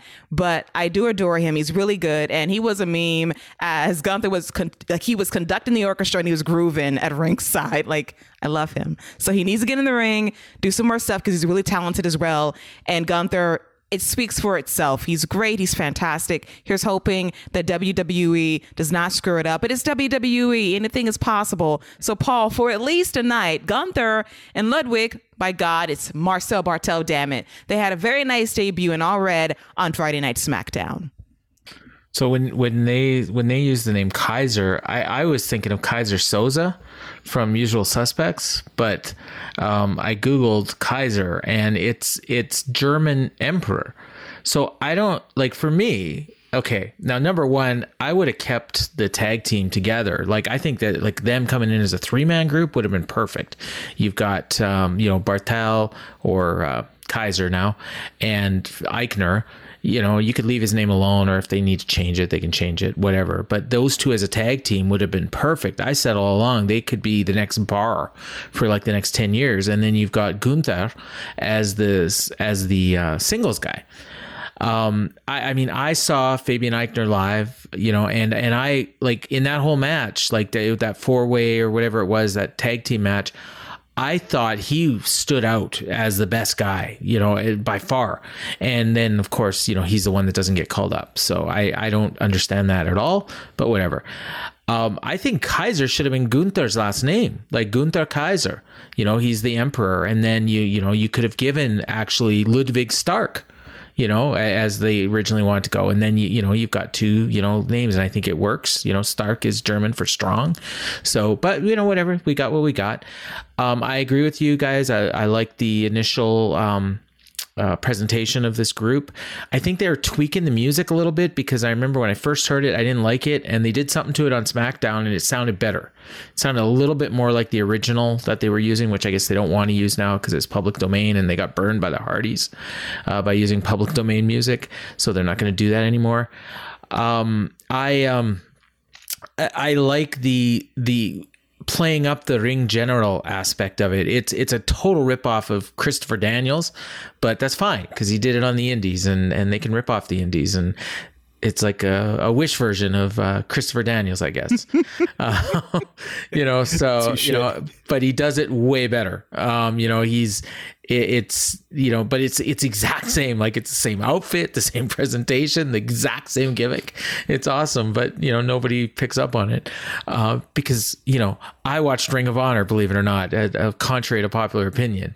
Um, and uh, yeah so you know i'm excited about where this this is going to go. I i do think that uh, you know i said earlier that i think cody's going to challenge for a title at summerslam. I think i think gunther is going to be char- challenging for the other one uh, if they have to by that point. I, I, I, do think that he's perfect for the for that company. And I'm just as I'm watching this glorious squash match with Joe Alonzo, who deserves some credit. He had a great match with um, uh, Veer Mahaan on uh, main event a couple weeks ago, and he he's done he worked AEW Dark a, a lot of times, and uh, he's he's a guy that you know they sh- they should bring in at some point. But uh, he uh, you know he he did his job putting Gunther over, and I got excited just thinking about all the different potential matchups with him uh, on SmackDown, and uh, I uh, I think he's perfect. I think the new body's going to do him well on the main roster, and uh, having a guy like uh, Ludwig. Kaiser um, at his side to do some of the talking because I think the promos are you know still a little bit weak and, and that other guy can talk so uh, you know I, I, think it's a good act and i just wish they hadn't got rid of aichner maybe they'll bring him in later I hope so too. They can be a great trio going up against the bloodline, a perfect situation, the New, New Day, Day eventually. I just love to see them back together as a trio. And I would love to see Gunther versus Roman Reigns versus Drew McIntyre. The chop fest they would have would be oh, sensational. Against Fight Club? Oh my God. Sheamus right there. Like I'm, I'm being Scott today. Right there. He's right there. Butch is right there. Like these match combinations would be so much fun on SmackDown if they just go there and deliver. Because Gunther and Ludwig, Marcel Barthel, they've got it. Bring on Fabian Aichner, and you got like matches that can give you months worth of material if you just simply go there and push them to the top. He's hoping they do so on Friday nights. And speaking of pushing people and being free from someone, Madcap Moss is free from Happy Corbin at long last. This has been teased for a bit now on SmackDown as Corbin was no longer laughing at Madcap had a Moss's jokes. He was unfunny heading into WrestleMania, and Madcap won the Andre the Giant Memorial Battle Royal. And Happy Corbin lost to Drew McIntyre, who kicked out of his finisher for the first time of his career. And Scott is still mourning that fact. And we come to SmackDown this past Friday for Happy Talk, and Corbin blames Madcap for all of this. He hops on the apron too soon. He's overexcited, so therefore it's his fault that he lost. And he wants to be entertained. Corbin tells Madcap to make him laugh as if his job depends on it. And Madcap makes himself laugh by saying that Corbin is dressed for a Tommy Bahamas funeral. And the crowd pops at that. And Happy Corbin flips on Madcap. And Madcap wins the fight at ringside in the ring. He whoops ass accordingly and he wins the brawl. Get this the babyface that was ambushed gets cheered and he wins the fight. It's a miracle. I cannot believe it. But I really like Madcap's potential. And despite the stupidity of this character, it did give him a chance to really express his personality, showcase something that he did not have previously on Monday Night Raw when Paul Heyman had his eyes on him a few years ago. I see the vision now we just got to dish the suspenders and the shorts, get him in some traditional ring gear, but he looks the part. I was very happy when, oh my goodness, this guy has a nice physique. We got to push him. He's got something. And I was hoping that after he gets past Happy Corbin, presumably at WrestleMania Backlash, he is going to be a part of the men's Money in the Bank ladder match in July at Allegiant Stadium. Give him that push and that rub to test him to see how far he can go this summer. So, Paul, what are your thoughts on Madcap finally flipping on Happy Corbin? after all of this time? Um, I mean, it felt a little early, even though they, they have been setting it up for a while. Uh, but I mean, the crowd took to it. Um, I think that they wanted to cheer him for a while.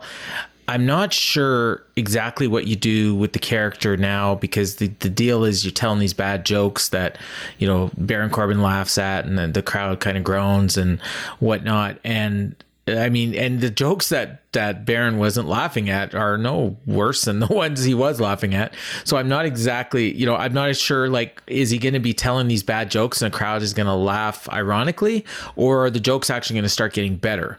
Um, or do they just completely change the character, which I think would be a bad idea at this point because I think he's getting over in this in this character that people like just want to see him having fun, and uh, you know he's a good wrestler, a very good wrestler, um, you know, very experienced um, great body.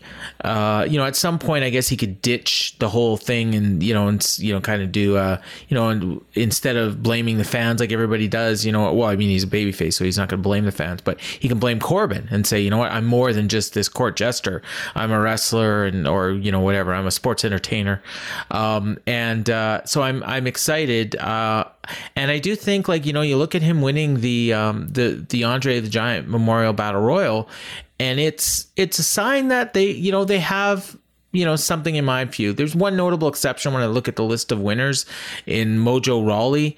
Um, I do think that they did have plans, and just for whatever reason, like they didn't pan out. He got injured, and then they just kind of lost interest. But the rest of them, you know, Cesaro, you know, he had a nice career in WWE, and that was eight years ago, and he just got cut this year. Like that's not a bad career, you know. Like he's gonna be a mid carder, but he's probably gonna get kind of a you know a lot of stop and start pushes, and he'll be a guy that you know they can throw into the IC US title mix whenever they feel like it, and maybe even get the Odd World title match. And uh, you know there are worse places to be, and uh, I uh, I'm I'm interested. And then with Baron Corbin, you know, uh, you know he's a person the crowd generally hates. He's a good worker.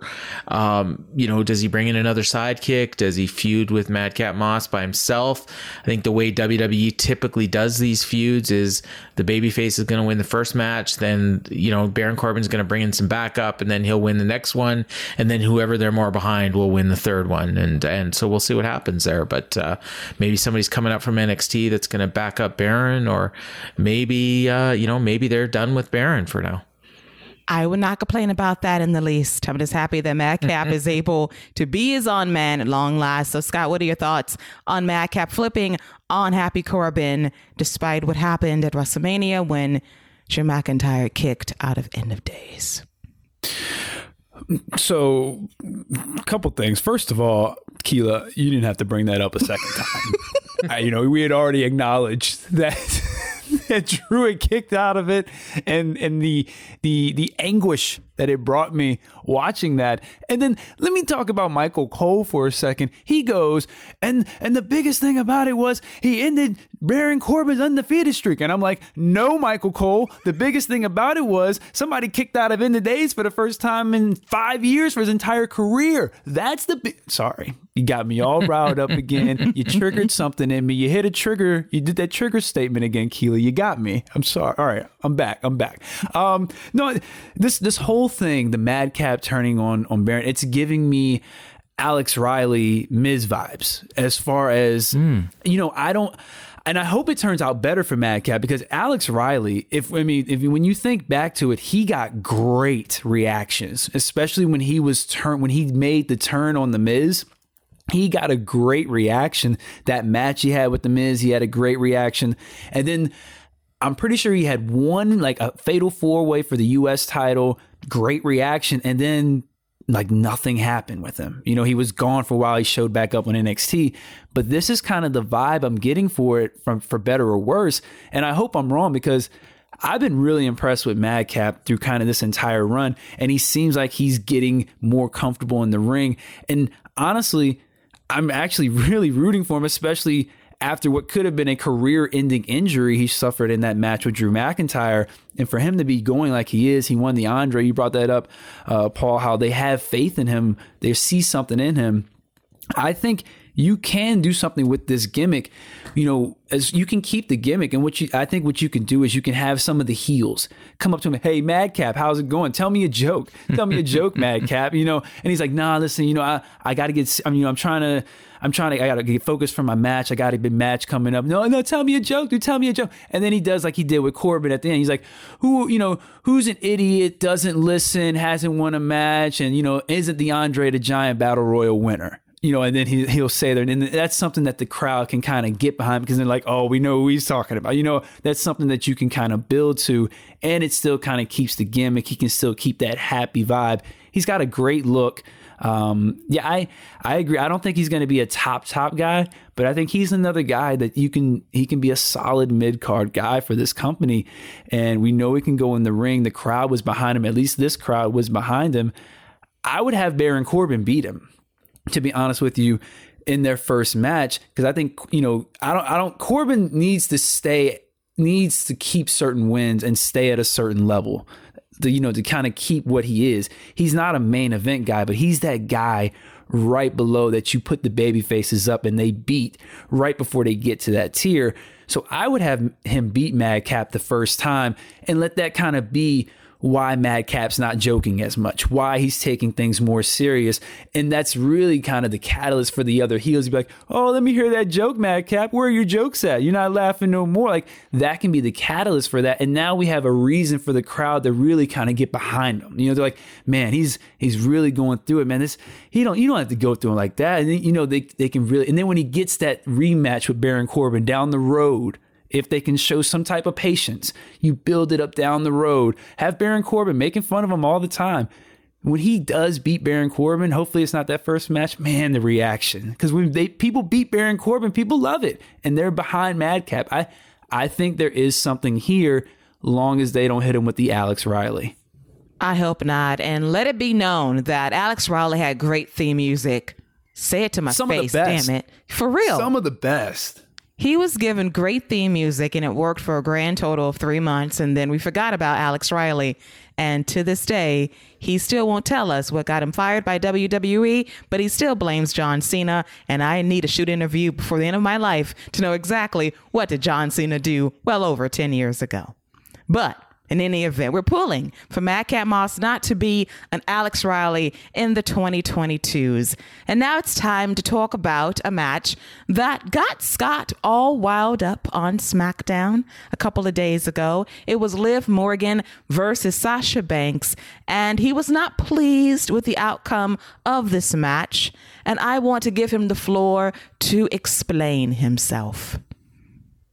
Oh boy. I mean, this Liv Morgan experience or experiment that has been going on for the last year and Sasha Banks is the one of the only wrestlers, not not women's wrestler, wrestlers, male or female, to beat AEW in the ratings. Demo, you know, overall demo, all that good stuff. Beat the demo god. Did all that.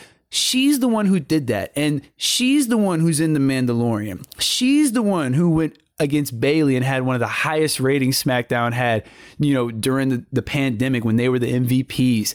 She's the one who did all this. She's the one who carried it.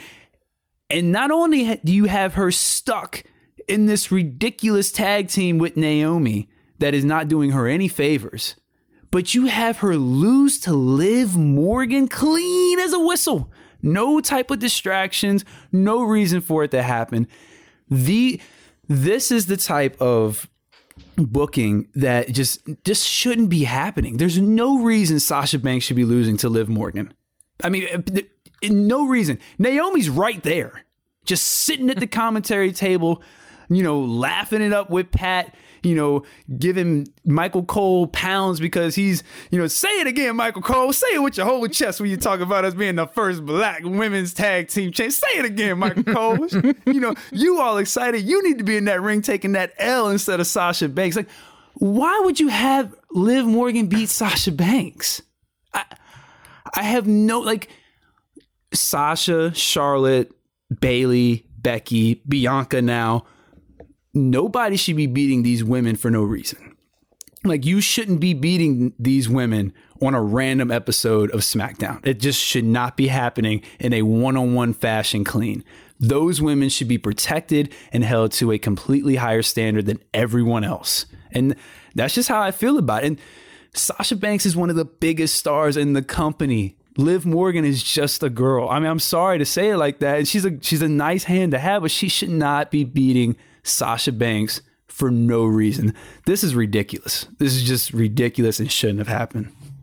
All right, so here's my thought process on it. You're not wrong, but I do slightly disagree in that we had Monday Night Raw, the Raw after WrestleMania, and you had Carmella and Queen Zelina. You had Natalya and Shayna Baszler, and you have Rhea Ripley and Liv Morgan just do a triple threat match instead of having Queen Zelina and Carmella break up over Corey fucking Graves. Have a match, have Liv Morgan and Rhea Ripley win the match, and they earn the shot for Monday's Raw against Sasha Banks and Naomi. You don't have the singles match, and you just save the matchup for Detroit on Monday. Then Rhea turns heel. It's fantastic. It makes sense, and you're saving matches for down the road. The reason they did it was because they booked Liv and Rhea to lose on Monday, and Liv needed to get her win back against Sasha Banks. It could have been Naomi. It doesn't really bother me that much that much because it was a good match between Liv and Sasha Banks. They have good chemistry, and I'm sure that Sasha doesn't care about the loss.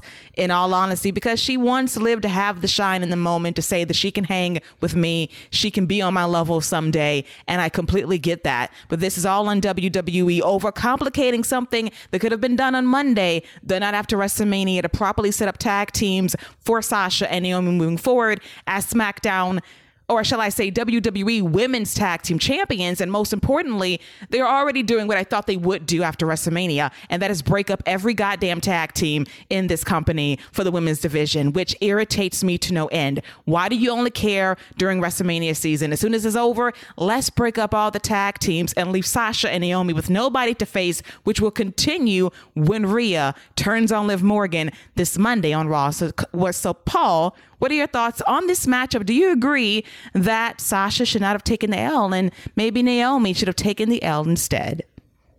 Well, uh, so I don't know if Scott realizes this, and I'm probably going to make him even more mad when I when I mention it.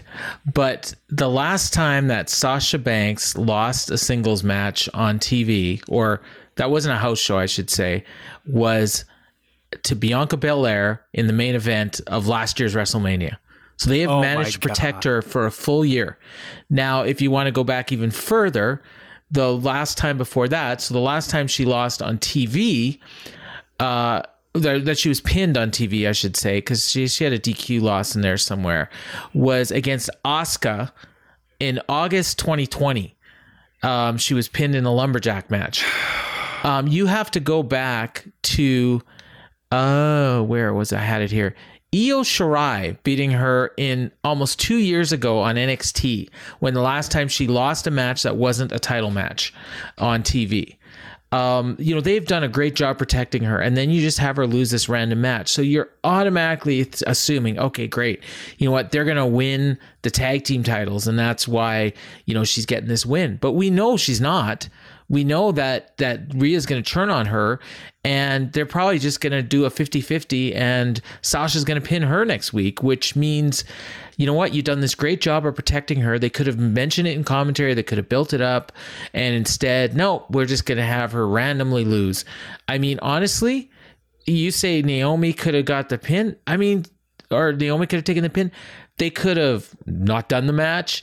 They could have had Sasha win. Like, who cares? I mean, it doesn't matter because she's getting turned on next week, anyways. Um, you know, you could have even had Rhea show up and then, you know, somehow be distracting to her and then she takes a loss or something. You know, like, I guess in their minds, maybe they took some criticism because uh, Sasha and uh, Naomi beat them on Raw, and that leads in a non-title match, which leads to them getting a title match, which is just about the worst booking outside of the fact that reDRagon's getting their second title shot in AEW, even though they've only won one tag team match since they debuted. Um, that's a whole other issue. But uh, yeah, I uh, this was baffling, and and unless they're really going to be doing something going forward with Liv Morgan, and we're going to look back and say, oh my God, like this was the start of her becoming the next Becky Lynch, which I don't think I think there's less than zero chance of that happening. Um, then this was just really really stupid. Yeah, because we know what's coming in a couple of days, and they just delaying yeah. the inevitable. And it was a match that did not need to take place. You make them number one contenders for square on Monday. Set up the match for Monday and call it a day. But here we are. The screw job is imminent, so just get ready for it. And Bianca oh well, you know, Sasha, sorry, I'm confusing people here. Flashbacks to WrestleMania last year, you know. Great match, by the way, and that history by Paul Fontaine was great, detailing the losses that Sasha Banks has eaten as of late. And this one was forgivable to me, even though it will be rendered pointless come Monday night. And now it is time for the final segment of the show, which was Roman Reigns coming out to be the new belt collector in professional wrestling. He wants the Usos to go on Monday Night Raw to unify the Raw and SmackDown tag team titles. And I'm like, okay, so we just want all the gold on one show and we're just going to render these titles meaningless in some ways. It's going to be the bloodline holding all the gold in WWE or silver in this case when it comes to those tag team titles. But then we have Shinsuke Nakamura come out and he's going to say something. And Roman Reigns says, oh, no, no, no, it's okay. I know why you're here. Your partner, Big Boogs, got injured due to a knee injury. I know what it's like. Me and Jay went through that with Jimmy a couple of years ago, lost him for well over a year. And I'm an understanding, compassionate, and loving tribal chief. So show me some love, Shinsuke. Bring it in. And he hugs him. And then the Uso super kick, Shinsuke Nakamura, lay him out. And of course, the show ends via heat. And one can only presume that we're going to see Roman Reigns versus Shinsuke Nakamura for the Universal Championship at WrestleMania Backlash we could have got this last year when Shinsuke Nakamura technically ran the gauntlet heading into last year's Royal Rumble pay per view, but better late than never. It's a nice stopgap. We know that Shinsuke Nakamura has no chance in hell of winning this match, so I'm cool with it. But my goodness, what a way to bitch him out via this main event segment. He has no friends. Maybe he can call RK Bro so they can feud with the bloodline on TV, which completely renders the brand split useless at this point, Paul. Uh, yeah, uh, I I was thinking that you know even the second they announced this Liv Morgan Sasha Banks match, um, I just keep thinking back to that tagline of the one time a year that you get to see you know SmackDown and Raw superstars facing each other, um, and then you got Roman Reigns talking about you know unifying the belts, which uh, you know I mean, and maybe that's it. Like maybe the the brand split's over, you know, for now, um, and I you know I wouldn't necessarily even have a problem with that. Um, but yeah, I mean, I I'm not thrilled with the prospects of you know the the way that they went into this match. Um, it does seem to be something that they do, you know, often. I pointed it out a couple, you know, about a month ago. We were doing some sort of a uh, I think it was on Bruise News or something, and I mentioned we were talking about Cody, and I mentioned how I figured Cody would beat Seth Rollins, and then Seth Rollins would end up being the challenger for the title because that's what they do. Like that, whoever takes a high profile singles loss at WrestleMania ends up challenging for the title on the next pay per view. Like it, it, always happens. You can go back in history, and and so in this case, it was a guy that had a tag team title match loss. But um, you know, I I do think that they were probably had this in mind because there was a reason why they were facing the Usos, and maybe um, you know that they were going to win before the Rick Boogs injury, and then that would have led to a match with Roman. You know, and then he's going to put Shinsuke in his place. Um, I do think it's going to be a great match. Uh, you know, people forget sometimes how great a wrestler uh, Shinsuke Nakamura is. Um, he's, you know, his, his best days are probably, you know, seven, eight, maybe 10 years ago. But he's also, you know, kind of been taking it easy ever since he's been in WWE. So when he has to get it up for a big match, he usually does it. So I am, I do think it's going to be a great match. Uh, probably like a one and done, um, you know, just kind of waiting until the big show in, um, uh, Money in the Bank, which I don't know if it's going to be Lesnar or if they got something else big in mind, but I, I think it's got to be like a really big name to be facing uh, Roman Reigns at when they're going to try to fill a stadium in Las Vegas. So, um, yeah, I. Um, I, I, do like, and if they're going to unify the belts, I think that's good. I think having, you know, these traveling champions that can go back and forth between the shows, I like it because it gives, it gives like a focus. It, it makes the title be feel more important. And you've got like matches now. You can do number one contender matches instead of like the Raw tag team title matches, and then the winner gets to face the champions who are going to make a special appearance, you know, just to defend the titles. Like you know, and and it's how the women's title has kind of been presented, but nobody takes it seriously. But I think with the men's titles, they will. And, and I do think like you know you've got a really intriguing matchup, and I don't know who's going to win. Like the Usos and RK Bro, like Uh, those are the two top tag teams in WWE, no question. And maybe, you know, maybe two of the top five in all of wrestling. And everyone talks about how loaded the the AEW tag team division is, or you know, you got your Briscoes in ROH, or you know, some teams in New Japan. But I put these two teams up there against any of them, and the prospects of them having a true unification match like Roman Reigns and Brock Lesnar just had at SummerSlam, like I think that's a pay per view match, and and maybe they do some sort of a screw job on Raw that that leads to a big match at the pay per view. There must be a winner. The tag team titles are going to be unified. They promise you that. That I mean, honestly, that could almost main event the show over Roman Reigns and uh, Shinsuke Nakamura, in, in my opinion. But I don't think they'll do it. But that's what I'd do definite possibility and dream scenario. If WWE had it together all the way, the tag team options with unified titles would be the Usos, the New Day, Imperium, if they were all together, the Hurt Business if they gave a shit, Alpha Academy, RK Bro, the Street Profits. You got Sheamus and Butch. I don't want to have Ridge Holland anywhere near that situation. All of those tag teams, that would be an absolutely phenomenal tag team scene alongside whatever Edge would be doing with his Brood crew in 2022. Like that would be the dream tag team division for WWE if the stars align, if these belts do become ready to unify, like Malcolm Bivens said months ago on his Twitter. So, Scott, what are your thoughts on Roman Reigns being the new belt collector and unifying all these belts and what role Shinsuke plays heading into WrestleMania Backlash? I, am here for for Roman Reigns just continuing the dominance, and this act this this works storyline wise because you know the big question was what's next for Roman Reigns. What do you do after Brock Lesnar? I mean that is that was literally the biggest match WWE could put on at the time. So what do you do next? This is a logical step. Roman is saying, you know, storyline wise, I've done everything I can possibly do. I've done everything I can to elevate this group. I've done everything I can and I've elevated you two. Now it's time for you two to follow my lead, to do what I do. And I like that that to me is is an excellent continuance of the story. Like that flows perfectly, that works naturally. I mean, he's holding two. He's like, hey, if I can do it, why can't you guys? You guys aren't even facing Brock Lesnar. You know, you're, you're facing Orton and Riddle. In, in his mind, in, in Orton's mind, I mean, not Orton, uh, Roman's mind, he's like, that's not the beast. You should be able to handle that. And I agree with you, Paul. I think this match, it, it needs, it, I, I really hope we do get some type of DQ or maybe a beatdown before the match because it's way too big to happen on not even a week's notice of, of hype. I, I agree with I think it can main event a pay per view.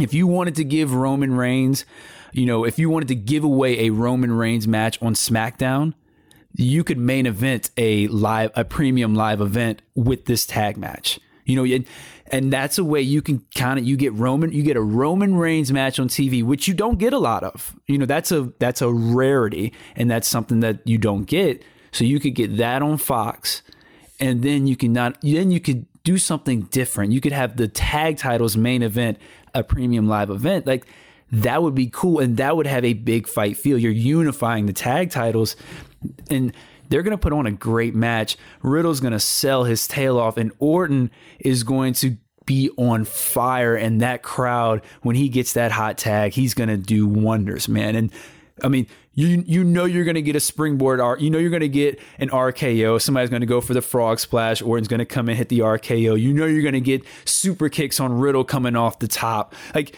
you know what kind of match you're going to get. I I'm talking myself into the idea and I'm I'm liking it more and more. I think this is an opportunity to put a Roman Reigns match on TV for the title against Shinsuke. You know, because like you said, we know the outcome, but the match quality would be solid. The crowd would be there with Shinsuke, and I'd main event one of those live events with that tag match. That's a big match, man, to unify those titles too, especially with the way both teams have been presented and protected and the reactions that they both get. The crowd loves RK Bro, and they will certainly go against the bloodline. So, man, I, I hope that's what they do. I know it's not what they're going to do, but I'd love to see something different out of them. Indeed, and all really good ideas, and hopefully WWE goes with it because I want those tag team titles to mean something and not be decorative pieces for the Bloodline. Even though the upgraded T-shirt would look lovely with the Bloodline having all the championships in WWE for the men's division. And with that, it's now time to talk about our guilty pleasure slash avoid at all costs picks of the week. So things we love and hate about WWE this week. So Paul, please reveal your picks for this week as we wrap up this episode of The Wrap. All right. So my avoid at all costs. Um, I'm surprised this hasn't come up at all, but it and hopefully I'm not stealing from somebody else, but I probably am. Um, the it's got to be the uh, the match between Duke Hudson and. Um, uh, Dexter Lumis on NXT. I mean, and and to the point where they had the uh, the finish that the crowd chanted, "This is stupid," and the one time they actually sabotaged the show and it was it was worth it because that was the dumbest finish I think I've ever seen or if you know definitely in the last year. Um I I just you know just if you if you happen to have NXT sitting on your PVR I mean really just don't watch the show period. But if you feel like you need to watch the show skip through that part because you you'll be dumber after having watched it. Um and my guilty pleasure um man I I I've been scrambling to try to come up with something, uh, and I don't know if I was just in a bad mood all week, uh, but I honestly like it felt like a chore getting through some of this TV stuff that that we had on this week. So you know what? Like I'll go back to WrestleMania and say that my guilty pleasure was um, the Sami Zayn Johnny Knoxville match from WrestleMania. I know I'm kind of cheating a bit because you guys have already covered that show, but um, that that was a guilty pleasure, and and I brought my daughter. Um, it was the one match she was interested in uh, on the whole two nights. Like uh, you know, Emily w- was is my younger daughter, and she loved night one. She barely watched any of night two, but um, my daughter Sydney, who's 20 and isn't a wrestling fan, just loved it, and she was literally jumping up and down when Wee Man body slammed Sami Zayn. Um, so was, that was a pleasure to be with her and watch it. So that's my guilty pleasure of the week.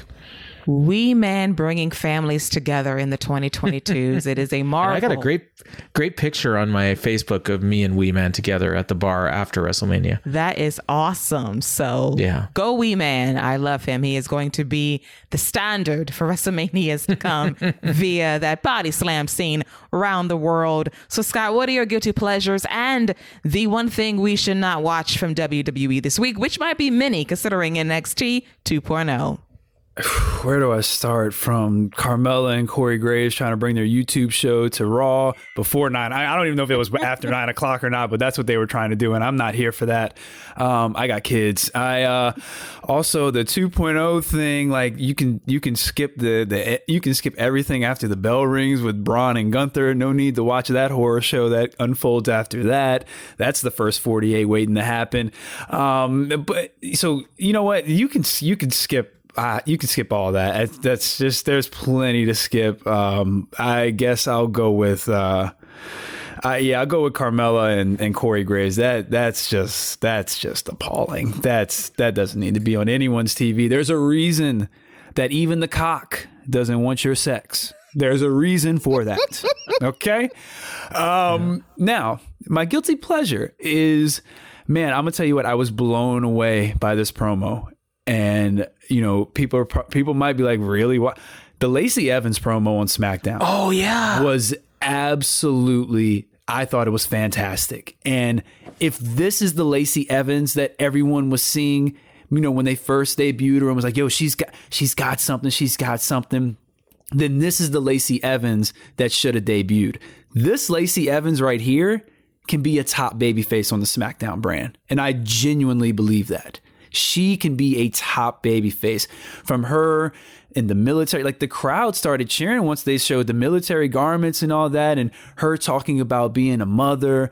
And and let me and let me just because I see I saw a lot of hate on Twitter on on her for just countless things, and I want to you know talking about you know she's not that tough just because she. I saw somebody say just because she's in the military doesn't mean she's tough. Let me t- let me say this about every single woman that is a mother. Anyone that is a mother is already tougher than any man. Already off top. Just because they've given birth, they are already tougher than any man off top. Because let me tell you something, that ain't nothing. To, I've never experienced it, but that ain't nothing to play with. And I can, because you know, that's that's a whole that's that's giving life, man. So if they can do that, there's nothing that a man can do that could that is tougher than that. So she's more than tough. She, you know, and th- this was this was excellent, man. I I think she has top tier potential with this character, and I hope they continue with these for a couple more weeks because I think when she does debut, I think she's going to get a really good babyface reaction, which is crazy to think of from the character that she was, this that awful Southern Belle to this badass GI Jane character she's got going on. So like I, I'm here for it. I think she's going to be a top baby face on SmackDown in a year. Agreed. And I love that promo and she looked great and I cannot wait to see her back. Hopefully she's improved a lot in the ring since then. The personality's there, just need to really refine the stuff in the ring. But she's much better than my skippable person this week, which is Ronda Rousey. Again, she's like Uno to me. Hmm. Skip, skip, skip. The promos are tired. She it's dry. She doesn't want to be there. Like do you want to be a babyface or a heel? No, I know you want to be a heel, but your job right now is to be a babyface. Just act like you give a shit because just no. Charlotte Flair is carrying this thing on her back and it's Uno for Ronda Rousey. Skip, skip, and skip. I'm just done with her right now. And I used to be a big fan of hers four years ago, but the thrill is gone for Ronda Rousey. I'm just not feeling it right now. But my good to pleasure this week must go to Brother Ezekiel. You know, first week Yeah. out, he made me laugh. He looks like LA Knight. I cannot wait for these two guys to share a room together and say, Is that you? Is that me playing you? What's up? Yeah. Let me talk to you about it. So hopefully these two guys share a room very soon and cut promos. But for the love of God, Ezekiel slash Elias, grow your beard back as soon as possible because you look like Lord Farquaad, and that is never a good thing. I seen the memes, I see the vision. No, no, no. And with that, this is a wrap for the wrap this week. I want to thank Scott and Paul for joining me per the usual, chopping up everything WWE this week. Oh, it's it's always a pleasure to to do this. I uh, I had a blast doing it, and uh, you know, shout out to to the, the the Grandpa Des show, a cup of Joe, for I was on that this weekend, so go check that out as well. Uh, representing the Wrap, I definitely gave you a shout out, Keela, uh, my better half on this show, and uh, yeah, this this was a blast. This was much more entertaining than that underwhelming week of uh, WWE that we had to endure. Yeah, I uh, I'll, I'll, throw out another plug as well for that. You can find it on the Fight Game Media YouTube channel. It was uh, myself, Scott, Mel Gray from the Power Bombshells show, and uh, James B. McDaniel from the Boom, which is the uh, alter ego of this show, um, you know, covering all things AEW. Um, and uh, you know, I've never gotten a chance to be on that show, but I this this being on this show is a highlight of the week for me. Every time I get to do it, uh, except for this week because WrestleMania was the highlight of the week. But this is a close second. Um, and uh, you know, meeting Becky for my daughter was really nice too. So, uh, but that's all part of the same weekend. So I want to thank you guys for having me on. Uh, hopefully, I'll get to do it again soon. Uh, but I love your show and I listen to every single one. And uh, I um, and this was another good one. So thanks a lot, guys always. And we apologize for making you feel so bad about stand and deliver until you realized we were right. Or we're bots. yeah. Or we're bots. I mean, we generated that response beforehand. Or we're bots. Or we're bots. Our firmware responded differently, and we apologize for making you angry, even though you went to the show. But in hindsight, you knew deep down in your soul we were right. Yeah. I'll check with my buddy Tony and find out if you guys are bots or not. Yes, we we can't confirm. You want to ask your uh, friend Phil? No. Oh, I got I got to tell you guys something off air about that. uh, All right. So that'll be cut for the Wrap after dark, which will never see the light of day. But, you know. Won't even be on the Patreon, but you know, we're going to chop that up off the air. But we'll be back next week covering all things WWE, hopefully better than that lazy little lull after WrestleMania. But what a week it was. We enjoyed it. But until then, for Scott, for Paul, and for myself, enjoy the rest of your week. And that is a wrap on all things WWE.